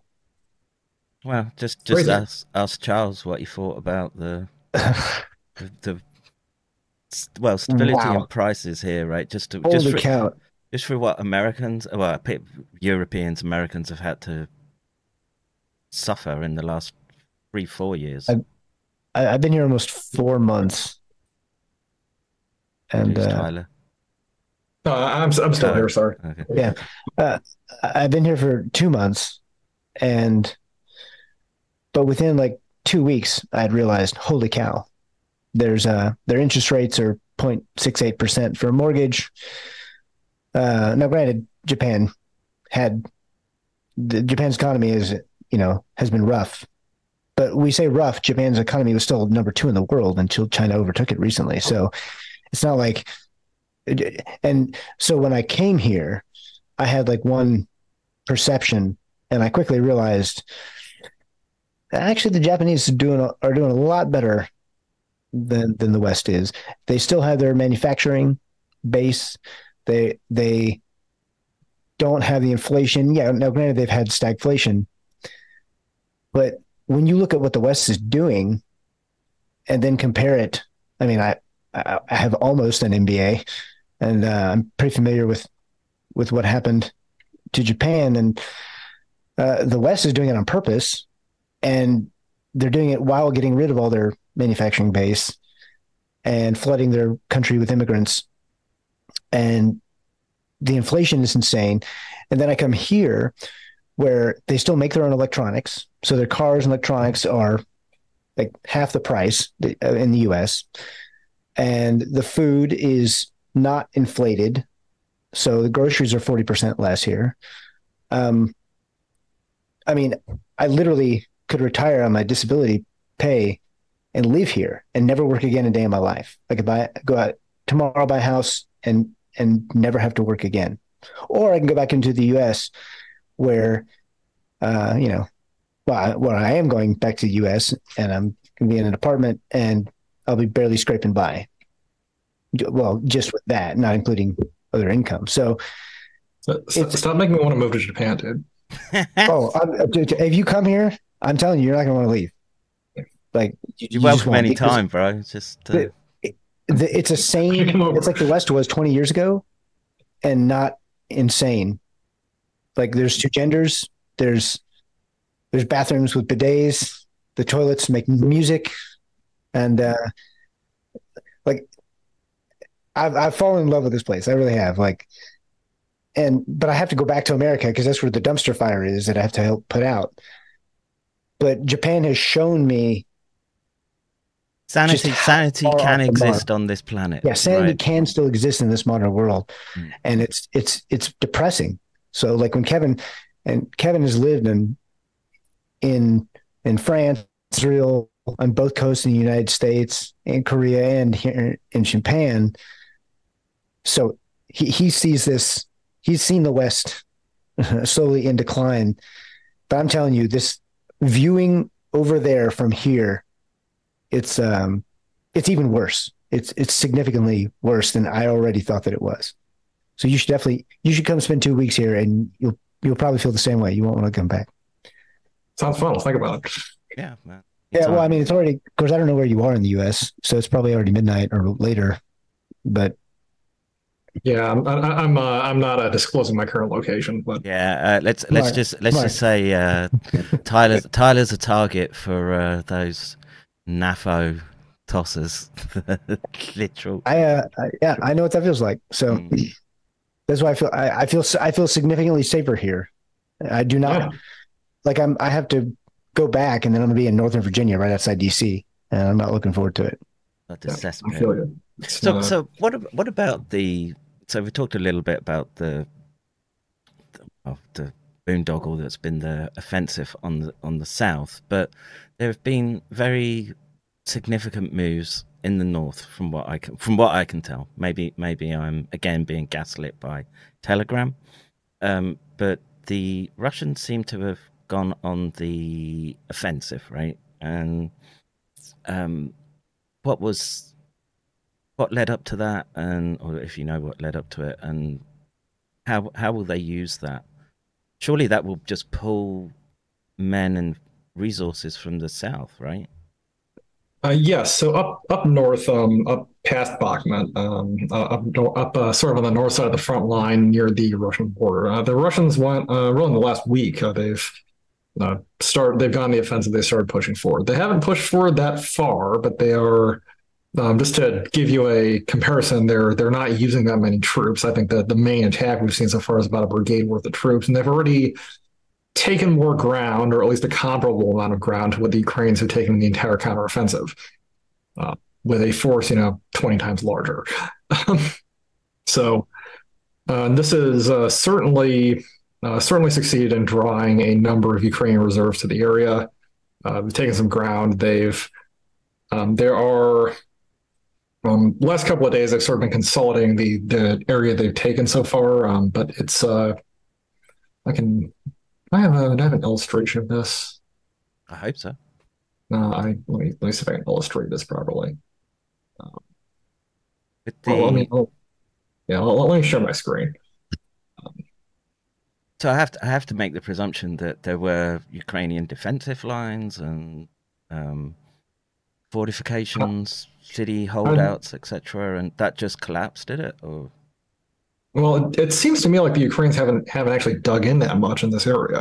Um, they've certainly they certainly had troops they're defending, but they seem to have been poor quality troops, and they, at least as far as I know, they haven't made they have not made the sort of uh, large scale obstacles that the Russians did. They should have. Uh, they haven't.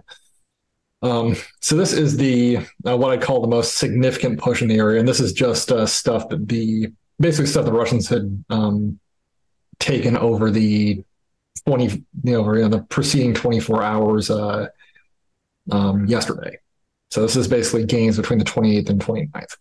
Wow. Um, previously, the front line was along this river. Now, this is not a very big area. This is about a, a fifteen by, you know, five kilometer box. Um, to sort of zoom out on this a little bit, this would be uh, this area here. On the other hand, you can also see uh, this is this is the total amount of ground the Ukrainians have made up around Bakhmut over the last three months. And wow, uh, let's see, is there a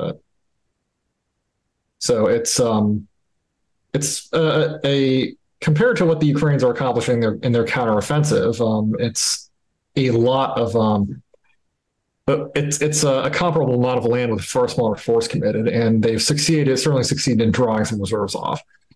Um, what is now what, what what is what I don't know about, but I guess I I don't know is whether this is they just seem to be sort of pushing across the line here.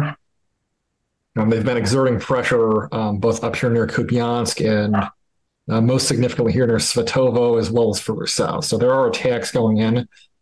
Um, what I don't know right now is uh, really it's difficult to tell how how big and how committed these are, these attacks are, whether they're sort of opportunistic or whether there's a uh, whether the Russians really intend to break through and develop this. Um, th- certainly, I think it's been successful in drawing off reserves. So, so I mean, I don't know. My uh, command and conquer days. Surely, surely, once you've you've got a footing like that, you would you would try and press it, and I don't know. Why not just head towards uh, Kiev, not Kyiv, Kiev, and just just try and spook them that way to uh, relieve pressure on all the rest of the front line. Uh, well, well, I, I think it's because the. I mean, I think there there might be a consideration here, which is the the Russians have been being uh, very successful. Uh, well, the, the Ukrainian counteroffensive has not petered out yet, and the Russians have been very successful in fighting those forces defensively, so they may want them to continue to commit, um, to sort of c- commit until they're done, and then they'll they'll push in large scale. I mean, so, well. no, the, the Russians do seem to have their their opponents figured out pretty well. So, um, as far as what their intentions are with this this particular, uh, I would say, small scale push, uh, or I don't know, but they're they're certainly moving the front with a lot less troops than the Ukrainians are. So, well, in my mind, I I've, I thought Russia would make a beeline for Odessa. I keep thinking they should do that, but they haven't. Um, in, well, it depends on their what their long-term strategic goal is. You want to I cut mean, Ukraine they... off from the sea, right? That that would be the. Well, no, but I mean, like. Post, I, I, I would think that. Well, right now they hold the upper hand, so, um, uh, it might it might be that they're just trying to wait it out, because they, they might also be afraid that if they do too much, that NATO might do something really stupid. Mm. Not that NATO would ever do that, but. Um, so my, my guess is that uh, a lot of the problem going after, yes. Oh, sorry. Uh, I was just going to say that P- Putin is is thinking with a lot more logic than than NATO is. So he probably literally has no idea what they're going to do, and they he thinks they might be stupid enough to do anything at this point, and desperate enough. So my guess is that it, it makes more sense for him to play it conservative, because he really is dealing with an unknown quantity at this point. Yeah.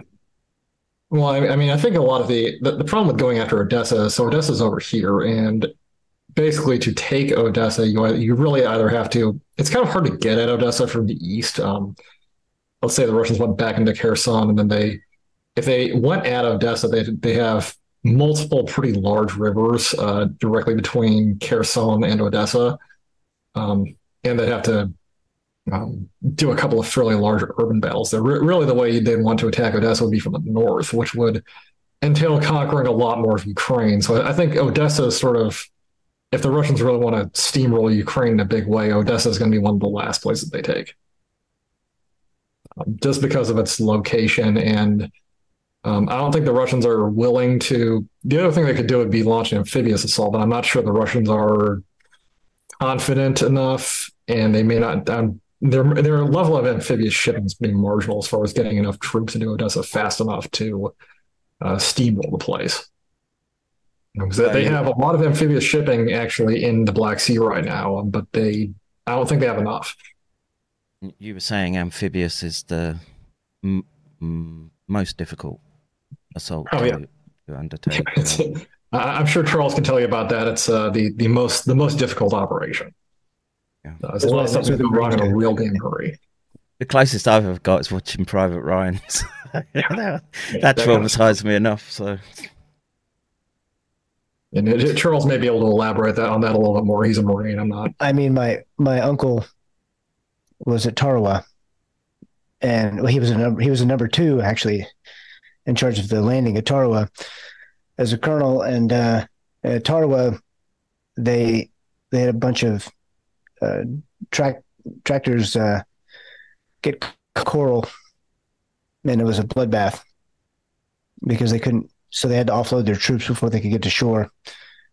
And uh, it was a bloody single day in Marine Corps history, actually. But I mean, just, but just in general, am- amphibious assaults are difficult.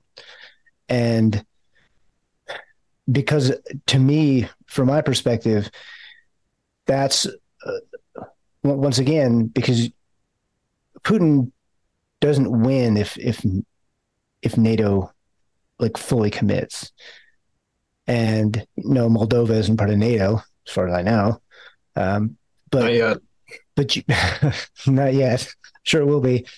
Um, but at the same time, uh, he, he, he, he loses some of his, because right now the rest of the world is realizing that this is a shell game that the West is playing and it's just a bunch of bullshit. And so why, why would he risk that when he doesn't have to? But strategically, I don't think it makes sense. I, I think he could successfully take Odessa if they committed a lot of stuff to it. I just don't think that strategically it's necessary for to do what they want to do. So it, it's a case of just sort of bleeding Ukraine out along the lines that they do have, and then hoping that sanity prevails. Is that the? Uh, I mean, I think that's been the I think that's been the course of action over the last year. Um, we'll see. We'll see if the Russians make. Uh, I believe they have the troops on hand to end things relatively quickly. We'll see if the Russians. Um, I mean, we'll need to see if the Russians want to commit those and when they want to commit those, because that's. If I could answer that question, I wouldn't be appearing on a radio on an internet radio show. Mm-hmm. Well, let, let me ask you about what, what was your impression about. Uh, Wagner's episode. Um, I, I'll tell you what I think. I, I, I think that that was a troop movement. I don't. I, I think it was more theatrics for moving stuff around. And but you have a different view on that? Uh, I posted a. I mean, I, I posted a, a sort of a summary on Twitter about it, which I, I still think is pretty pretty good. Um, I mean, I think Prigozhin was absolutely trying to make some kind of a power play on uh, on the Russian government. Um, I think he'd he'd absolutely. I think Prigozhin had gone rogue, but on the other hand, uh, it also became pretty clear Putin outmaneuvered him pretty badly, because he was. If they it had come down to fighting, he would have got his guys would have gotten massacred. And uh, I think he took the deal that Putin offered him to go, go to Belarus and go go do great things for the Russian nation in Belarus, and we'll. I mean, I guess Wagner is hanging out at some kind of uh, military complex in Belarus, just stacking up combat equipment and getting ready to fight. So um, they're they have a lot of stuff right now. Uh, I think courtesy of Belarusian stockpiles, and we'll we'll have to see what they do with it.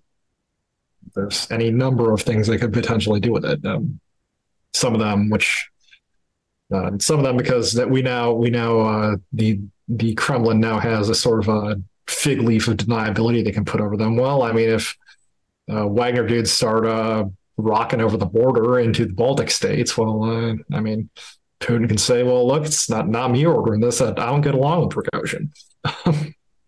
Wow. We'll have to see. I'm not sure. I'm not sure what the plan is with Wagner, but I, there's certainly a serious military force. Yeah, um, they can fuck shit up, right? Uh, I think they've, they've demonstrated that amply enough over the, the last year, but... um. I don't know. They they'd really go into the Balkan? No, surely not. That, that's that's a low probability thing. I think it's more likely they go into northern Ukraine or they do they do yeah, something. But what, certainly, it's certainly a possibility that uh, if I was I don't know in charge, the Ukrainian military would be keeping me up at night, because there's a potential of a lot of very deniable and very well-armed and well-trained Russian dudes are going to be walking across the border and uh, doing. Bad stuff to some of these Baltic states, which are not very, uh, very well defended right now. Now, I was watching this interview with uh, it was a Ukrainian, I don't know, mid-level military guy, and he he was just giving a, a relaying what it was like fighting the Wagner group, and he, he was just saying that they were they were in, virtually impossible to handle, and and. You know, what sort of, you get this, uh, I relate this event where they literally c- crawled through wheat fields uh, however long it took them, well, fifteen hours to do it. And it, it was like, it was like they popped out of nowhere, took out all our guys, and then, um, you know, had artillery to sort of follow on, and then were sidestepping everything that we were able to throw at them. And they, they essentially would just, just keep coming and coming. And, um, yeah, I, I don't, I don't think I'd fancy, uh, That, that sounds like some infantry stuff. It's, I don't know, man. It's like uh, I, I I don't know what to believe a lot of the time with what I'm watching, especially Telegram, man. It's just oh, yeah. it's a shit show of uh, information feeds, and it's very difficult for me to. I don't know what's real or, or not anymore. To tell the truth, uh, yeah, te- Telegram Telegram is bad. Twitter's worse. Mm. Um, I don't use Twitter for info. I just go on Twitter what? and post it. No. Tw- Twitter is and, a and, fantastic resource. And, and God forbid you, re- you try to read the mainstream media. I'm sure you've seen some of the Sun's uh, videos they've been putting out recently. Yes. Uh, what, which, what, what, which, yeah. The, the, the one where you had like a Ukrainian Leopard two getting blown up by a, by a Lancet. And the, the Sun put that out. The, the, the Sun, which is a... At least I, I understand it's a fairly reputable British like tabloid newspaper. It's a tabloid um, newspaper. It went downhill when they stopped showing Page Three girls and their titties out. But um, yeah, that, they don't do that anymore. No, they stopped oh it, bastards. That's a shame. Yeah, yeah. Oh, I, I mean, I mean, no wonder they're just putting clickbait in the internet now. Actually, I thought, I, I, but I thought I saw uh, some some chick who said she was a Page Three girl. Was was was. Yeah, they, they, they, they don't get their titties out anymore, sadly oh, enough. No, no. Just I mean, as not, a paper boy, that was uh, were, but if I did, that know. was the highlight of my paper round. Oh, yeah, yeah. I, I, I was in the U K in two thousand one. I remember. I was, uh, I was, I was impressionable, just about to be eighteen years old. Yeah. Yeah, they might still have had titties back then, but uh, newspapers. That newspaper uh, it got my attention. Yeah, but, but I mean, even even if this was being published by Playboy, I would expect them to actually get the get the basic factual circumstances of what's actually happening correct, instead of just presenting complete an incomplete inversion of reality that they they knew they could easily check. Yeah, like, I would expect Playboy to have higher journalistic standards than this. Yeah, there's there's one um, British channel. Um, it's called Radio Times. I don't know if you've come across it. But it, it may as well just be called Ukraine Times, and it just has a slew of sort of ex-British military coming on there, and I don't know. They've obviously got some think tank talking points that they've been told to hammer into the the British public's mind, and you know they've got a got a parade of ex-military people going on to uh going on to discredit themselves and the military establishments they represent by putting out nonsense. Yeah, pretty yeah, much. You, you, need like the, you need like the fifty in Intel uh, people who signed a letter saying that, that the Hunter Biden laptop was Russian disinformation. Mm-hmm. Had all the hallmarks. Yep. And to including my favorite, my favorite human beings on the planet, John Brennan and James Clapper. So, yeah, no, not shocked at all. Sorry. But it's um, I, I just can't believe that people I... still bite down on it. I, I I wish I could uh, could look this photo up here, because I remember um, b- back when the counteroffensive first went off and all these pictures came out of like German Leopard twos burning, um, and there was a like I think it was on Channel four or something in the U K, and they had their experts uh, up up looking at like a, a still of uh, one of of one of these uh, Leopard twos on fire, and the guy was like pointing at it and being like, "This is photoshopped. Fire can't be square like that." You know, because it was like it was like like a hatchet blown out, and the inside was on fire, so it was square. Well, somebody on Twitter uh, made a uh, then played that clip, and then here's the thing: that clip was part of a video, and he just like transitioned to the video. That was a still from a video. Right? You had like British news channels trying to convince their their audiences of Photoshop. Mm, like, oh my god! Yeah. Well, Twitter. So Twitter. That's why I, I don't. Hey, Twitter still has better news like standards than the well. Well, it's, it's quick, and you can aggregate stuff uh, on Twitter. So and if people are pushing, unless you're censored like me. So I, I didn't catch what uh, either of you uh, said there. But... Oh, oh, sorry. I just said if people are pushing nonsense on Twitter, they can like get ratioed, right? Mm. Yeah. Uh, oh, by, by the way, I, I, I had context put on one of my tweets recently. This was this was funny. Oh, you did? I'm not sure oh. if they put context on it for all viewers, but I I pointed out that um, uh, so the uh, so uh, the Russian uh, held parts of Ukraine, so Russian Ukraine, uh, the uh, the the D P R and the I think it's the D P R actually, the, the Donetsk Republic is they're holding elections on September tenth. They're having an election. And so I pointed out that uh, we are, and, and by the way, at the same time, recently, uh, the Ukrainian government extended martial law for another three months, which has the effect of canceling their parliamentary elections. Um, so, so Ukraine right now, for the duration, until they decide, and for the duration, all elections are canceled. They're not having any any elections. So I'm pointing out, uh, I pointed out on Twitter that we are supporting a democracy that has no elections against an authoritarian state that is holding elections next month. Um, yeah, uh, which is I think I saw that tweet when you and you mentioned sort of uh, the Putin's approval rating versus Biden's, and uh, yeah, I saw that tweet. I can I can probably find that real quick, but uh, yeah, it was it was a good juxtaposition with. Uh... yeah, and, and apparently there were a bunch of people who were who were uh, uh, who uh, were to, to use a use a gamer term, uh, ass mad about it, and I guess enough of them. I don't know, complain in my comments or something. And the, the, and the funny thing was the context they put on it wasn't even like, it was just like confirmed what I said, which was, yes, Ukraine has no elections while martial law is happening. And Russia, I guess, has a similar law, but they haven't invoked it. So I don't know. Where's, what's the criticism? I'm yeah. yeah. I'm, I'm scanning your feed trying to. I, I've actually, I think I've, I can pull it up here only. I may have that.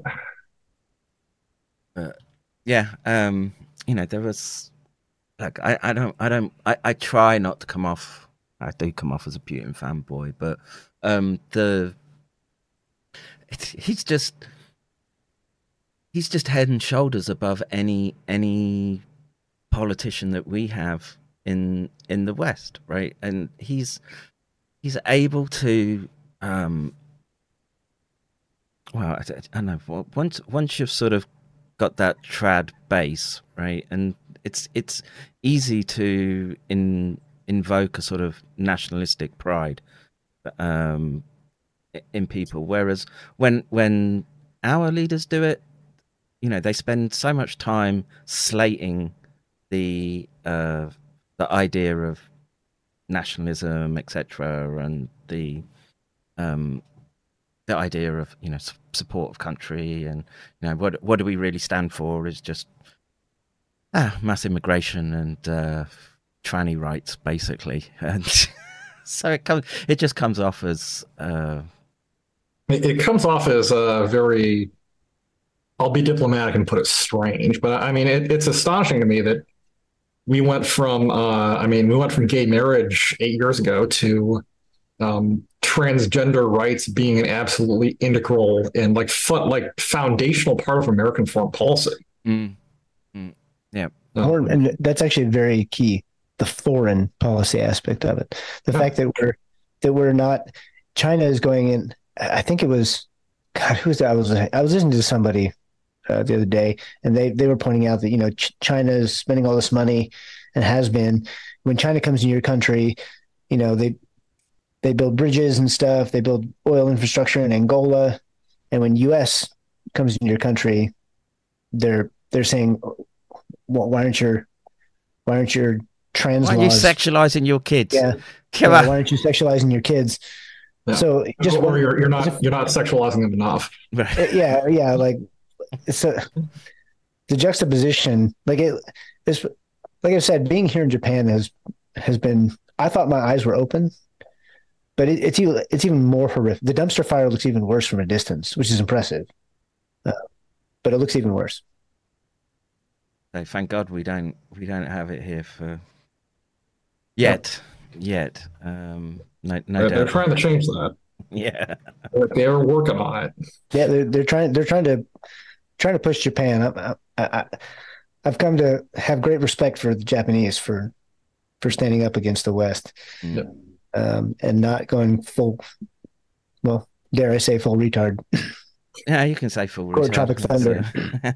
so, so I, I know I can say it on your channel. I just can't run for president anymore. But, but uh, um, so the I'm trying I'm trying to think of what other.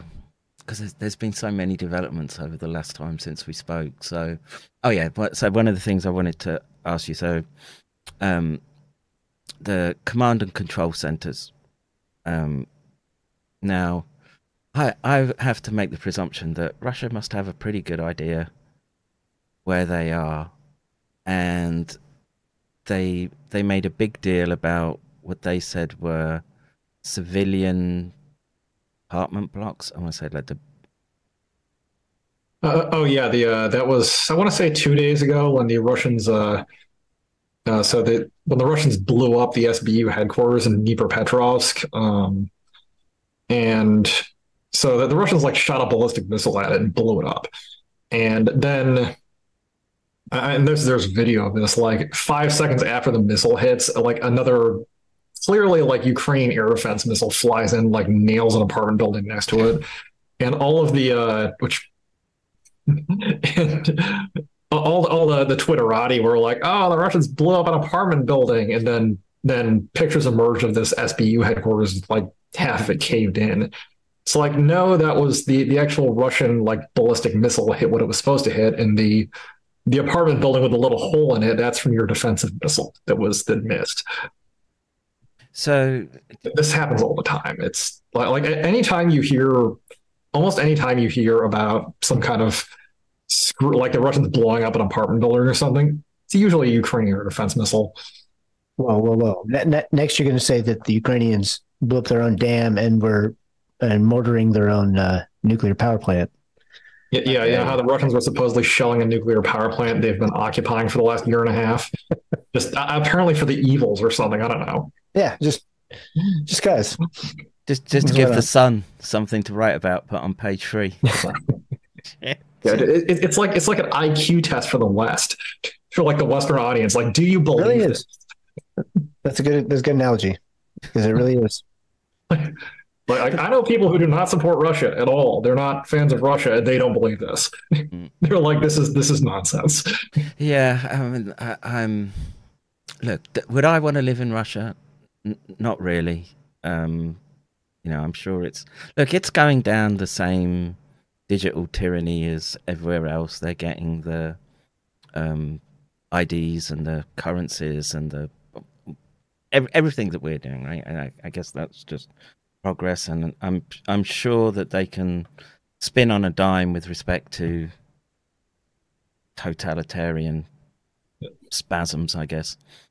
But... Well, this is a funny thing, which is like people were talking about how, you know, Russia is this super totalitarian state or something. And they're, I mean, Putin's like a neoliberal who has many policies which are quite, which would be quite similar to any European. Mm. I mean, you know that actually the Russians made like significant changes in the criminal code to accommodate the European Court of Human Rights, yeah, which they, yeah, yeah. which they, whose judgments they adhered to for decades. Um, Like yeah. they were part of the they were part of the E C H R treaty, um, like a, a significant amount of like human rights case law in Europe has to do with E C H R judgments in Russia, which they, and actually that actually this is funny because the Russians had like a better track record of complying with them than the U K did. Doesn't surprise wow. me, dude. Yeah, no, no, it's yeah. Like, it's... but the you know what a what a historical blunder to. For us to have done where they've, you know, well, I want to say historical enemies, but you know where the, where they where we had moved closer and we had good trade relations, and you know there was infrastructure being built between the Russians and Europe, and and we just we just burn all that on the altar of Ukraine. I, I'm I'm still left flabbergasted by the the. Decisions that have been taken, and look, I, th I think Britain has to take a lot of responsibility for um, many of those decisions. Um, Yeah, it's it's crazy. I mean, frankly, I, I enjoy coming on also later and uh, and discussing the the run up to the war and some more and sort of the the some of the diplomatic context of this, because it's just it's genuinely quite outrageous. Mm. Um, just just what we've what what we have sacrificed and what we've uh, what we've done in in the name of in in, in the name of what, right? Um, So, I mean, it was reported in the press even back last September, but in, in more detail recently, like the, uh, you know, April twenty twenty-two, over a year ago. Um, I mean, when the Russians pulled their troops out of Kiev, they did so in accordance with the terms of a peace deal, mm. which had, as near as I can tell, been basically signed, or which they were they were essentially implementing the terms of a peace deal, which had apparently been been agreed to. And what, what was the next thing that happened after the Russians pulled out of Kiev? Well... And, and the terms of this deal have come out, and they were quite generous to Ukraine. Um, and well, what was the uh, what was the next thing that happened after that? Well, Boris Johnson flew to Kiev and convinced Zelensky to, and just I don't know what the hell he promised him, but he convinced Zelensky to just keep on fighting. And it's like the, da- the damage from it is just incalculable, yeah. and will rattle on for generations. And you know the. Like I say, for me, it's just thinking how many families have just got shredded because of because of those decisions, because of bumbling fat Boris Johnson going in there and uh, I don't know. But thinking he's Asquith or something, and he's he's doing some great diplomatic move, and well, the, the only thing he's getting out of it is Ukraine is going to get. It, I mean, I pointed this out earlier, which was that. Uh, Germany has never recovered from the Second World War. Like the Germany, I think hit its nineteen thirty. Germany like regained its nineteen thirty-nine population in like twenty eleven or something. True. Like it got, it got, no, I'm dead serious. Like Germany had eighty million people in nineteen thirty-nine, and Germany had eighty million people again in like twenty eleven. Yeah, that's fair to those are Turks, dude. So. Yeah, yeah, and there, and by the way, a lot of that's immigration. Yeah, that's. Well, I don't want to say yes, but I was in Frankfurt a couple of years ago, and uh, yeah, and we had to be careful. Nothing wrong with nothing wrong with Turkey. I, uh, you know, beautiful country, yeah. nice, nice kebabs. Um, just, I'd like to see no, Germany full of Germans. Very, yeah, I, I'm sure Turkey's very scenic, but I mean, I, I pointed this out that Ukraine's getting. Take, getting into the kind of demographic situation that, you know, Germany did during World War Two, and they're never going to recover from it. Nope. So what's your take especially on Turkey? If, especially not if they're jabbed. Yes. I've, we've seen the birth figures actually um, coming out. They're, yep. they're looking catastrophic. But the uh, what's your take on Turkey? And um, they they seem to be playing both... both sides here from what I can see. And I, I, I think Turkey's playing both sides, and they're successfully pissing everybody off. Mm. So um, that's why would why would Russia tolerate? Well, I suppose I suppose they get access to a NATO country, right? If they maintain good relations with Turkey, but um... I mean, kind of. I, I think that. Russia, I think that Russia's relationship with Turkey was a lot more important a year ago than it is now, because like Russia used to do, you know, like import a lot of sanctioned stuff through Turkey, but these days they have other options. So I think there's been, I mean, you can sort of see Russian-Turkish relationship, the, the sort of relationship go downhill. And, um, and I think part of that is because they don't need each other that much anymore. At least Russia doesn't need Turkey as much anymore. And uh, and also, I mean, Erdogan won, won his election, so he doesn't need he doesn't need Putin that much anymore. He can go go back to doing what he was doing previously, I guess. But you know, to be selling those or setting up those drone factories in Ukraine, yeah. that's a pretty big provocation, right? I mean, yeah, I, I don't think I don't think any of these factories people are talking about building in Ukraine are ever going to actually get built. Yeah, that's like you remember saying like we're going to build a tank factory in Ukraine. No, you're not. That's not going to happen. That's some some bullshit you came up with, with for a press release. Come on. Right. If I was Russian, I'd just be like, right, there's the coordinates. take it out. And... We'll just, we'll just they'll be they'll like cut the ribbon, and then like as they cut the ribbon, the factory explodes behind them. Yes, yes. So um, and you know it's the same with uh, the F sixteens that they keep promising, right? I I think you know they they would happily give them tomorrow if they could, but it it where are they going to launch from in Ukraine? They can't, right? That's so wherever they launch from pulls that country into that war, and so well maybe that maybe that's why Poland's still acting all belligerent, right? That they're that oh, I think a, there's a I think there's a, a little bit of reluctance here. I mean, we, we've trained you. You train the Russians to defeat every, all all the rest of our weapons. We probably we, we train the Russians to defeat all of our surface fired weapons. We probably don't want to train them to defeat our, our aircraft.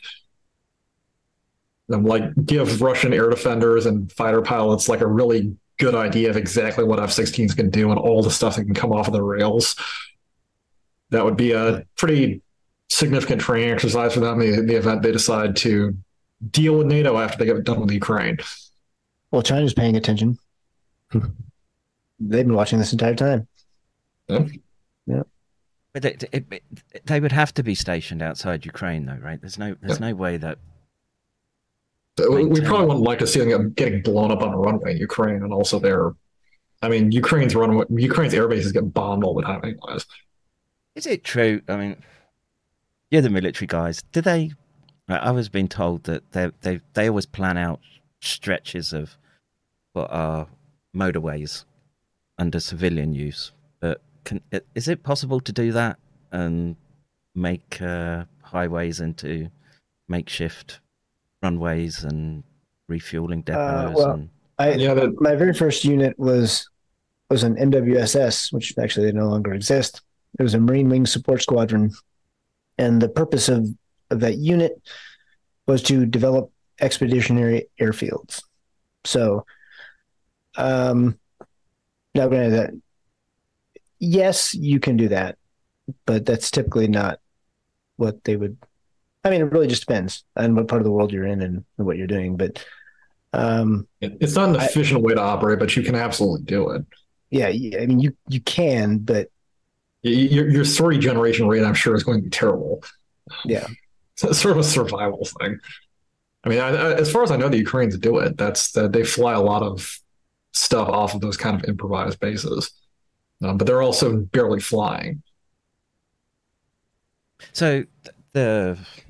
Oh, I forgot what they're called. The U K missile goes... No. Storm Shadow, right? Yeah. That's, that's a plane-launched... missile, right? If I yeah. understand correctly, so they must be able to put some assets in the air to to. I mean, they've used them fairly regularly since getting them, right? Yeah. So it's again, I I don't know enough about the dynamics on the battlefield. Can't can't Russians see that? Don't they have like uh, AWACS equivalents and uh, up in the uh, air? That... That...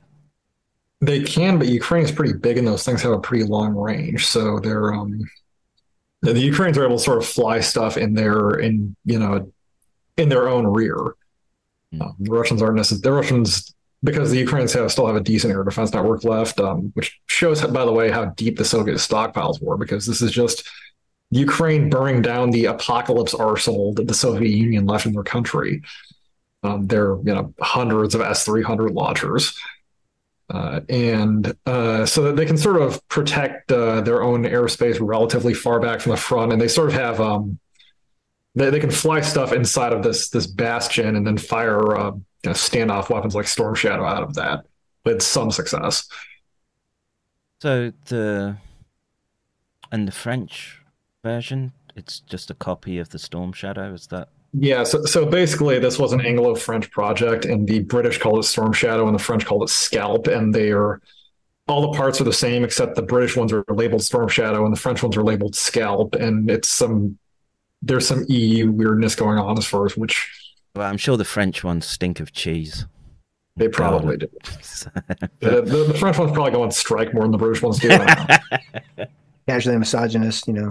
Yeah, you know. Um, but they seem... They, they, they don't work from five to seven because they're seeing their mistress. This is, it's too easy. I mean, we can't throw softballs like this. Now, I did. Uh, I do want to throw out here. Uh, I don't know how much longer we're going to do this, but I a story came out that I posted on Twitter about how red ticks can spread a meat allergy to red meat, and um, so I put up a poll that said, "Not saying a red meat allergy spread by ticks is intentional, but here's a completely unrelated poll question: Bill Gates." Is the Antichrist, is not the Antichrist, or not a Christian, but yes. And so far there's been one hundred eighty-five votes. And uh, let's see, ni- uh, ninety point three percent of people say he's the Antichrist. Well, so, the people have spoken. The people have spoken. It can. Why? Well, I guess he's easy target, Bill Gates, but um, it was like the French, yeah. So, so yeah. I just throwing out another softball there. It's, so I'm I'm trying to done Storm Shadows, done the Northern Advance, Turkey. There was another question I wanted to ask you though. It was, um, oh yes.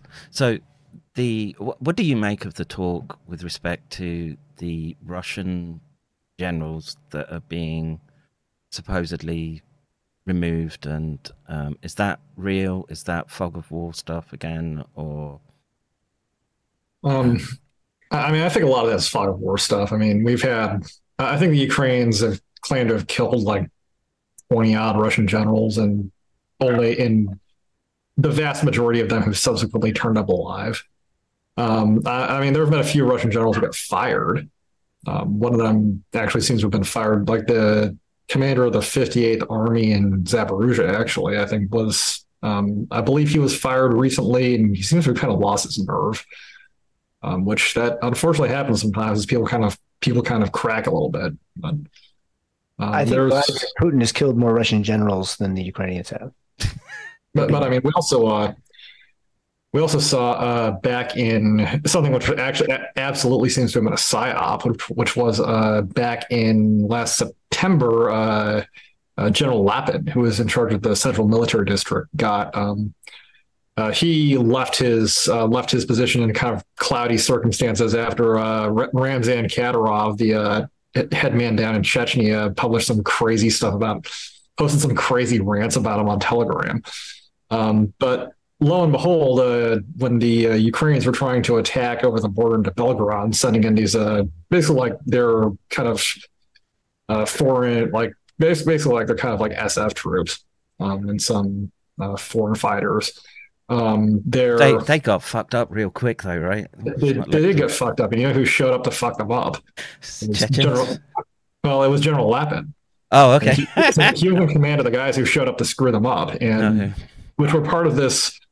Uh, what, what I believe to be a large, uh, a large Russian force of indeterminate size hanging out on the, hanging out on the Russo-Ukrainian border, way up north on the in the you know in the northeast part of the country, uh, on you know, Belgorod and uh, Kursk, that kind of region, which is exactly where you know if I was going to build up a large army to just stop Ukraine in at a time and place of my choosing, that's exactly where I would put it. And it seems that General Lapin's in charge of that. And is sort of the most successful Russian commander during the early S M O. It seems like his uh, his removal uh, from command in the uh, earlier in the war was kind of engineered to allow him to to uh, sort of put him in charge of this force. Okay. Yeah, that's, I just, that, that's something I've that's, that's a theory of mine. I mean, we haven't seen them keep repeating those cross-border raids, right? And yeah, they did. They did a couple of them, and they got the shit kicked out of them. They yeah, yeah. Stopped.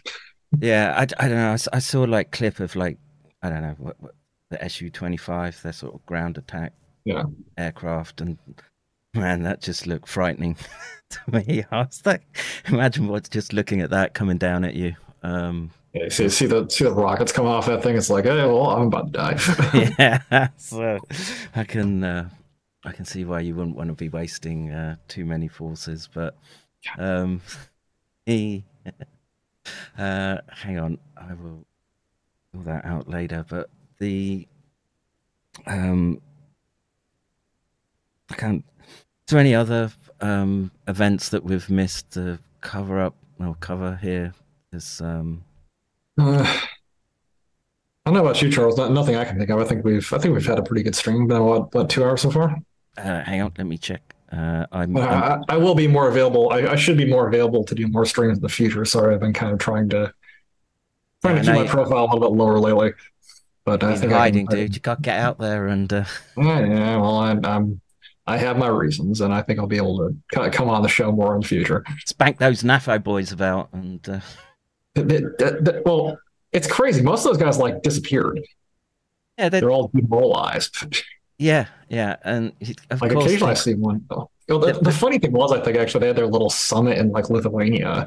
Oh yeah, so that, that that freaking disaster summit they had, where like all these freaking like internet weirdos showed up and like talked about how joyful they were about like killing Russians and stuff. Mm. They're not even killing Russians, like watching Russians get killed on the internet. Yeah. And I think, I don't think it did anything as far as their movement. I think it really made them look like a bunch of like deeply disturbed individuals, which is what they are. Yeah. Yeah. And I, it was, it was so cringe inducing that, well, you had NATO, that was that silly bitch. Yeah. And you had like actual, like real politicians showing up to talk at. I was like, oh my God.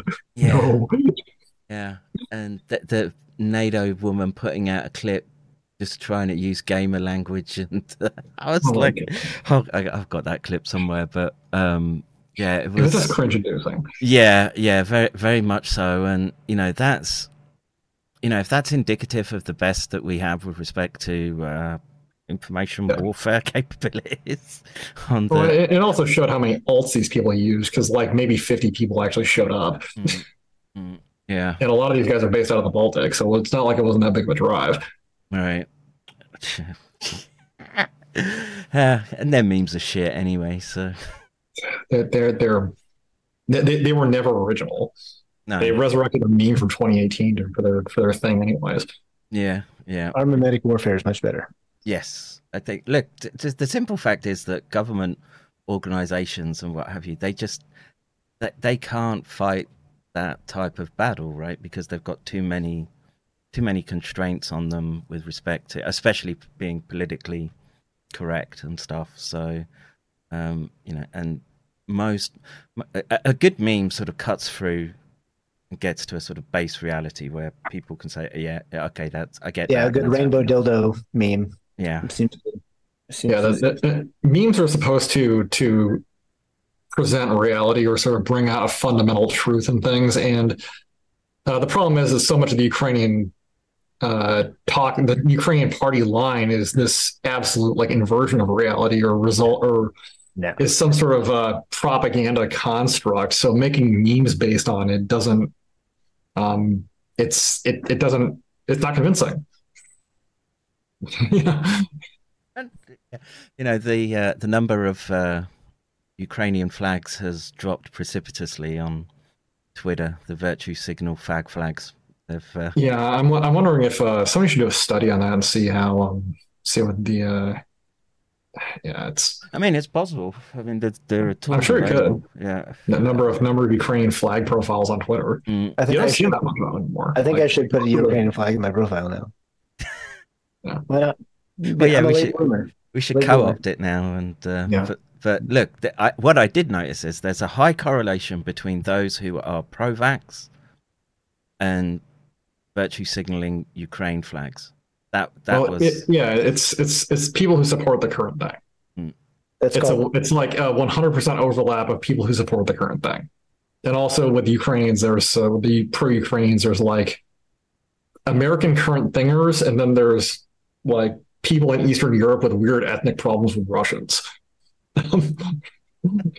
Look, man, they, they've got a, uh, a a long, complex history there, and um you know it's it's almost akin to like the Middle East in that respect, and there's a lot of I don't know if it's blood libel, but you know, they they don't forget easily, and th there's, it, of course, it's going to come out in a in a. There's a lot of a lot of ethnic grievance, and there's a lot of also like ethnic grievance that's being kept open way after it should have been closed because politicians find it convenient. Yeah, yeah, and you know that's but that's that's why the stuff persists. It's because people, because politicians run on it. Mm. It, well, it's it's well, real easy to blame the Russians for your problems instead of blaming. Spoiler alert! You said that, so I wasn't prepared. Well, yeah, it's uh, it's uh, it's just part of the lay of the land there, right? Um, Polish Russians. Look, there was a clip that um, Putin put out where he gave a very. I, I I didn't know about half the stuff that he was talking about. Just how much that border between Poland and Lithuania had been sort of fought over since the First World War. Did you see that clip? That was uh, yeah, I'm, um, I, I don't think I saw that particular clip. Yeah, it's um, it's it's a, um, amazing how much that that did go on sort of well during the First World War and post First World War, and how they were. Well, swapping allegiances all the time, and um, uh, Kevin, context context is not important. not, yeah, it's it's just that the, the bad the bad Ruskies are invading poor democratic Ukraine. Yeah, exactly. That the, the bad bad Ruski people. Uh, okay, that this is this is the um. uh, I'm th I'm sure this isn't representative, but this is funny. Yeah, it is uh, rainbow. Let, let me let me yeah show, let me show the screen. I, I, I'm going to preface this by saying I'm sure this is not representative of all Polish people, but this this meme did come out today, and this is uh, something which an, an ostensible poll posted on four chan.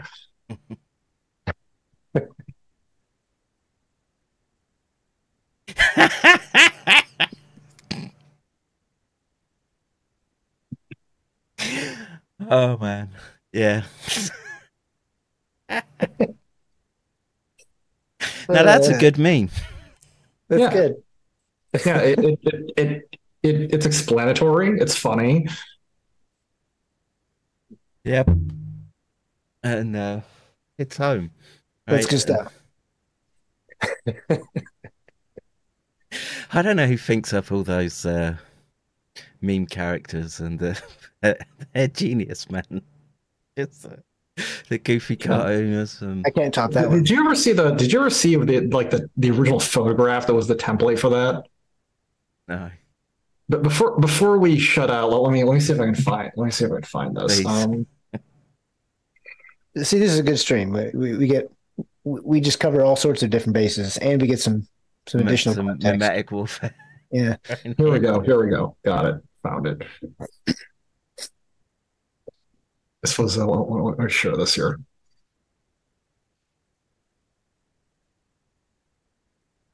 So this, this was based off of an actual photograph. Oh, man, the soy. I can feel it.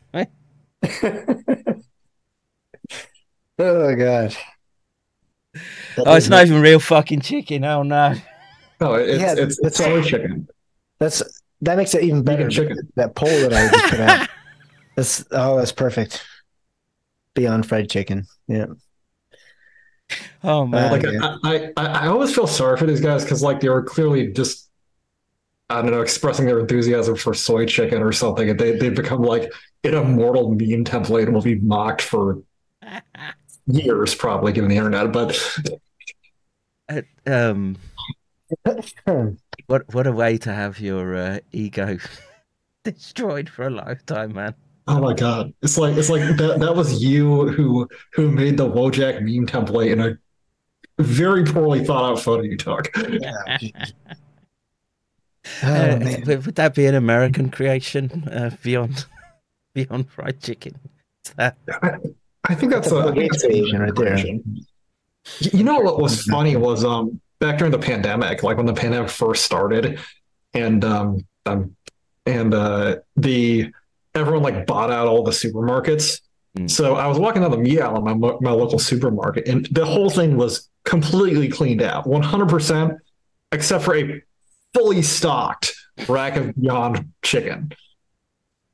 Like, all the vegan food, nobody wanted. Right. That's toxic, man. Nobody you know, touched it. There's a, there's a dude on my Discord who works in a supermarket in Ireland, and they're literally selling insect burgers there. Oh my God. Yeah, yeah. I, it, like that. We're at that point now where they're marketing and selling insect burgers, and the I want to say you, you're gonna you're gonna eat the bugs and live in the pot, I guess. Huh? Yeah, yeah. It's uh, it's it's definitely, or well, they're definitely trying that. And ah, uh, well, the, the worst thing is, is that um, thank you, Charles. the um, so the E U um, basically certified and allowed cricket flour to be used in foods. So now, even if it doesn't explicitly say like an insect burger on the front, you but can, can still have trigger power. Right? Yeah, you've still got to check everything now, because it can have um, yeah, protein flour that comes from insects, and no doubt it will be given some E U uh, number designation, and you're you're not going to know what it is. And so this is how they're sort of injecting it into the the food supply and the. I don't, I don't think we have, well, no, I can't say that, because they do, insects are a thing here that they'll eat for sure in Asia. So not so much the Japanese, but Koreans, Chinese, they they, they eat um, me, mealworm. Yeah, like uh, crickets and stuff? Yeah, crickets, and there's a, I don't know, I can't remember the name of it in Korea, but it's sort of like a rolled up sort of chrysalis of some bug that they uh, use. Oh yeah, it's not like a like silkworms. Yeah, silk. yeah, yeah, yeah, yeah. And I, I can, uh, I would send it shiver down my spine. Like the Japanese will just take prawns and just eat the whole thing head to tail. Yeah. They'll sit there crunching on that insect hard case shell. Yeah, I remember back when I was in Korea one time, we were at like this Korean banquet. I was able to freak out my commander, because I'd, I'd go around like eating all the little really weird stuff they had, like the jellyfish and the freaking. I just like went in the back of the buffet and I was like, I want, I want to eat all like the the weird local stuff that I I take over, like ate it in front of my commander. He was like, "Oh God, leave her." Yeah, that uh, look, if it's protein in Asia, they'll, they'll find a way to cook yeah, it up and, and eat they're it. Inventive. Yeah. They don't let anything go to waste. Yeah, and like I say, when I hear them crunching through a prawn, oh, yeah. I have to say, Charles Charles was eating the tails when he was... That's right. I, I usually I, I, I usually eat the tails. You eat the tail bit? I eat the tails. Yeah, so I actually did that. I did that on my first date with my first wife, and and we still so got married. Why she was only was that the reason why she was your first wife, and uh, you had more than one? That's not the only reason, but uh, that's probably one. Yeah, she developed shellfish allergy. But yeah, all right, we've been two yeah, and a half hours, so I think we we've covered everything from bloodshed and war to um. Cricket burgers. Oh, cricket burgers. We got Grog Guppy in the chat saying uh, E U approved bugs and flour without labeling a few years ago quietly, which I'm not surprised about. Mm. I'm yeah. sure the E U makes you label everything except for the stuff you actually, you actually want to know is in your food, right? Right. And you know, that's again, it's it's infuriating because you know the it's not we like we can't feed ourselves. Again, it's sort of climate E S G nonsense that we're putting too much um yeah like in. I'm sure you've been tracking the thing with the Dutch farmers where they yes. want to like shut down half of like Holland's farmland, which is a national treasure. The fact that like Holland has this farming economy which it like literally recovered from the ocean with just centuries of like sweat and like engineering miracles, mm. and they're government wants to shut down half their farming sector because of m- m- methane emissions or something. I don't freaking know. Yeah, it's, it's but, um, I, I want to say like uh, Holland is like the second most productive. Bit oh of yeah, land it, on like it, the it's planet or something but, yeah. for such a tiny, and yeah, it's it. Th- there's no rationale behind this. This is all about um, population control and what they what they've got planned over the next decade or so, and. Um, pe- people need to stay on their toes, and you know I keep saying if you've got if, if you, they've openly declared war against you, you just got to recognize it. And um, well, that's uh, j- just for an update since we're on the subject. Uh, it's still eighty-nine point five percent say Bill Gates is the Antichrist. So hmm. yeah. Okay. Uh, uh, oh, by the way, Charles, what's your what's your ad on Twitter so I can follow you? Just uh, it's... Uh, just it's just my name at Charles Rixey.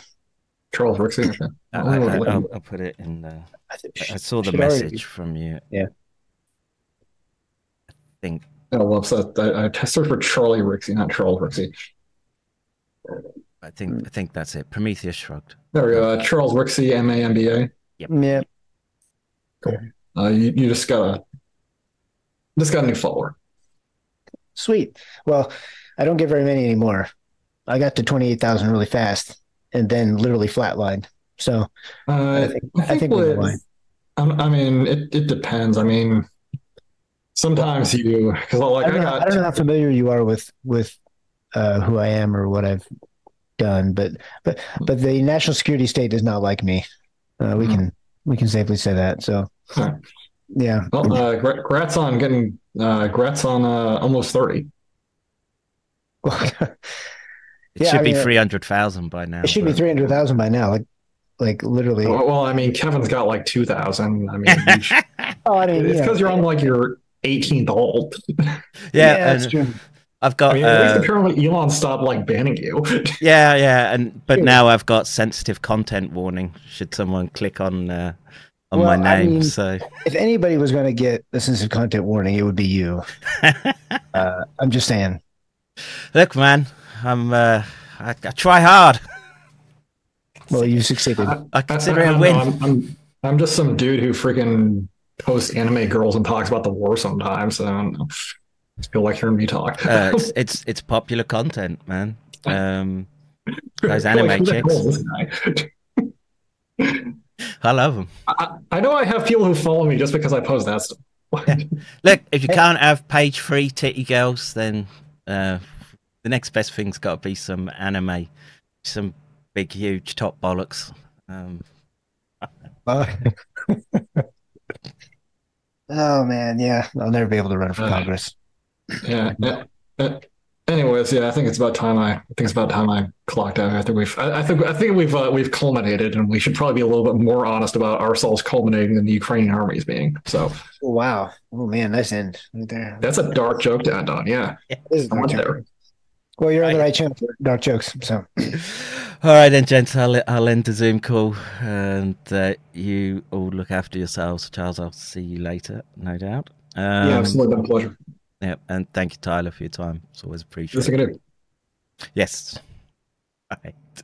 There we go, folks. Uh, the powerful armchair warlord, sensei warlord, I should say, and uh, Shogun Rikusu talking war.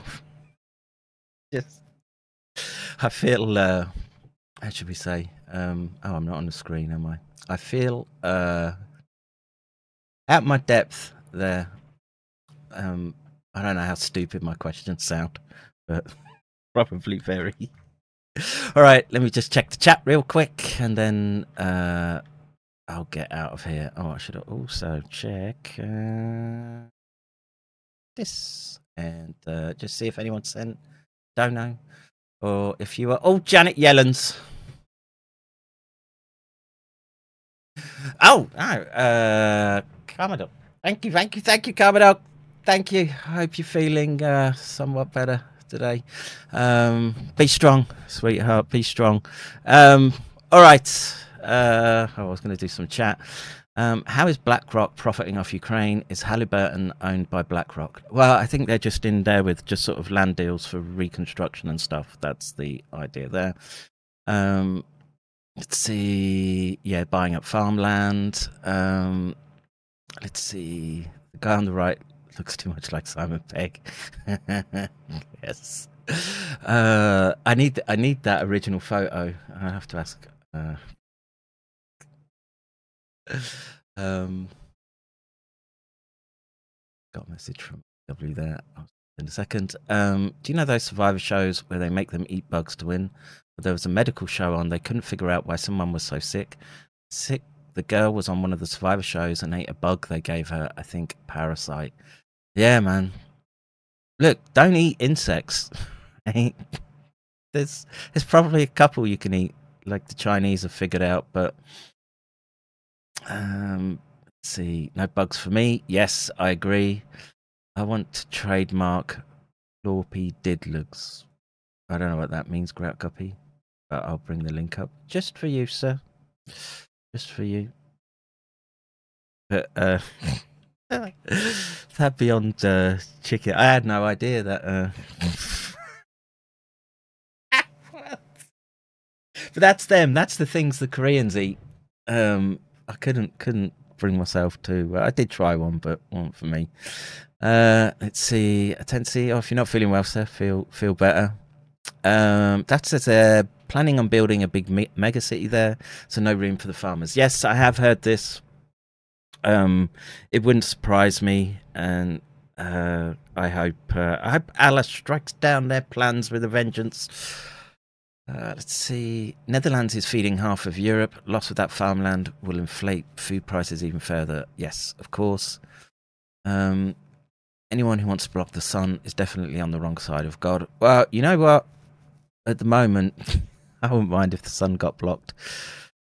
All right. Uh, that's it. All right. I'm done. I'm out of here. Take care. God bless. I will see you uh, in the next stream. And we'll get back to um, looking at... Where'd it go? Where'd it go? This one. No, no, no. This one. Uh, where do we stand now regarding treatment of psychiatric and neurodegenerative disorders, considerations in using magneto-electric nanoparticles as an innovative approach? We're working through the neuroscience methods, and uh, how close are we to full-on digital panopticon control of your brain? Um, I think they're, they're some way away yet, but uh, they sure are trying. All right. Have a good rest of your weekend, folks. I will see you later. God bless. Bro, you don't know how angry I am. You do. I'm like, I was just leaving for fucking work. You do not understand how fucking pissed off. After reading that little line, I will be arrested for not taking a fucking vaccine. Fuck these cappers. I will fucking kill each fucking capper. I swear. This is not a fucking joke anymore. This is fucking dead serious. I am fucking dead serious. These people don't know who the fuck they're actually saying. Fuck these cappers. No fucking vaccine or M R A will ever flow through my fucking blood blood. Never. No. I will fucking die. Fucking fighting for my fucking bees and my fucking forefathers and my fucking lineage. Fuck these motherfuckers. All that five. This guy. Sim technically five thousand turned this. Ladder! Ladder! Ladder! Ladder! Ladder! Ladder! Ladder! Ladder! Ladder! Ladder! Ladder! Ladder!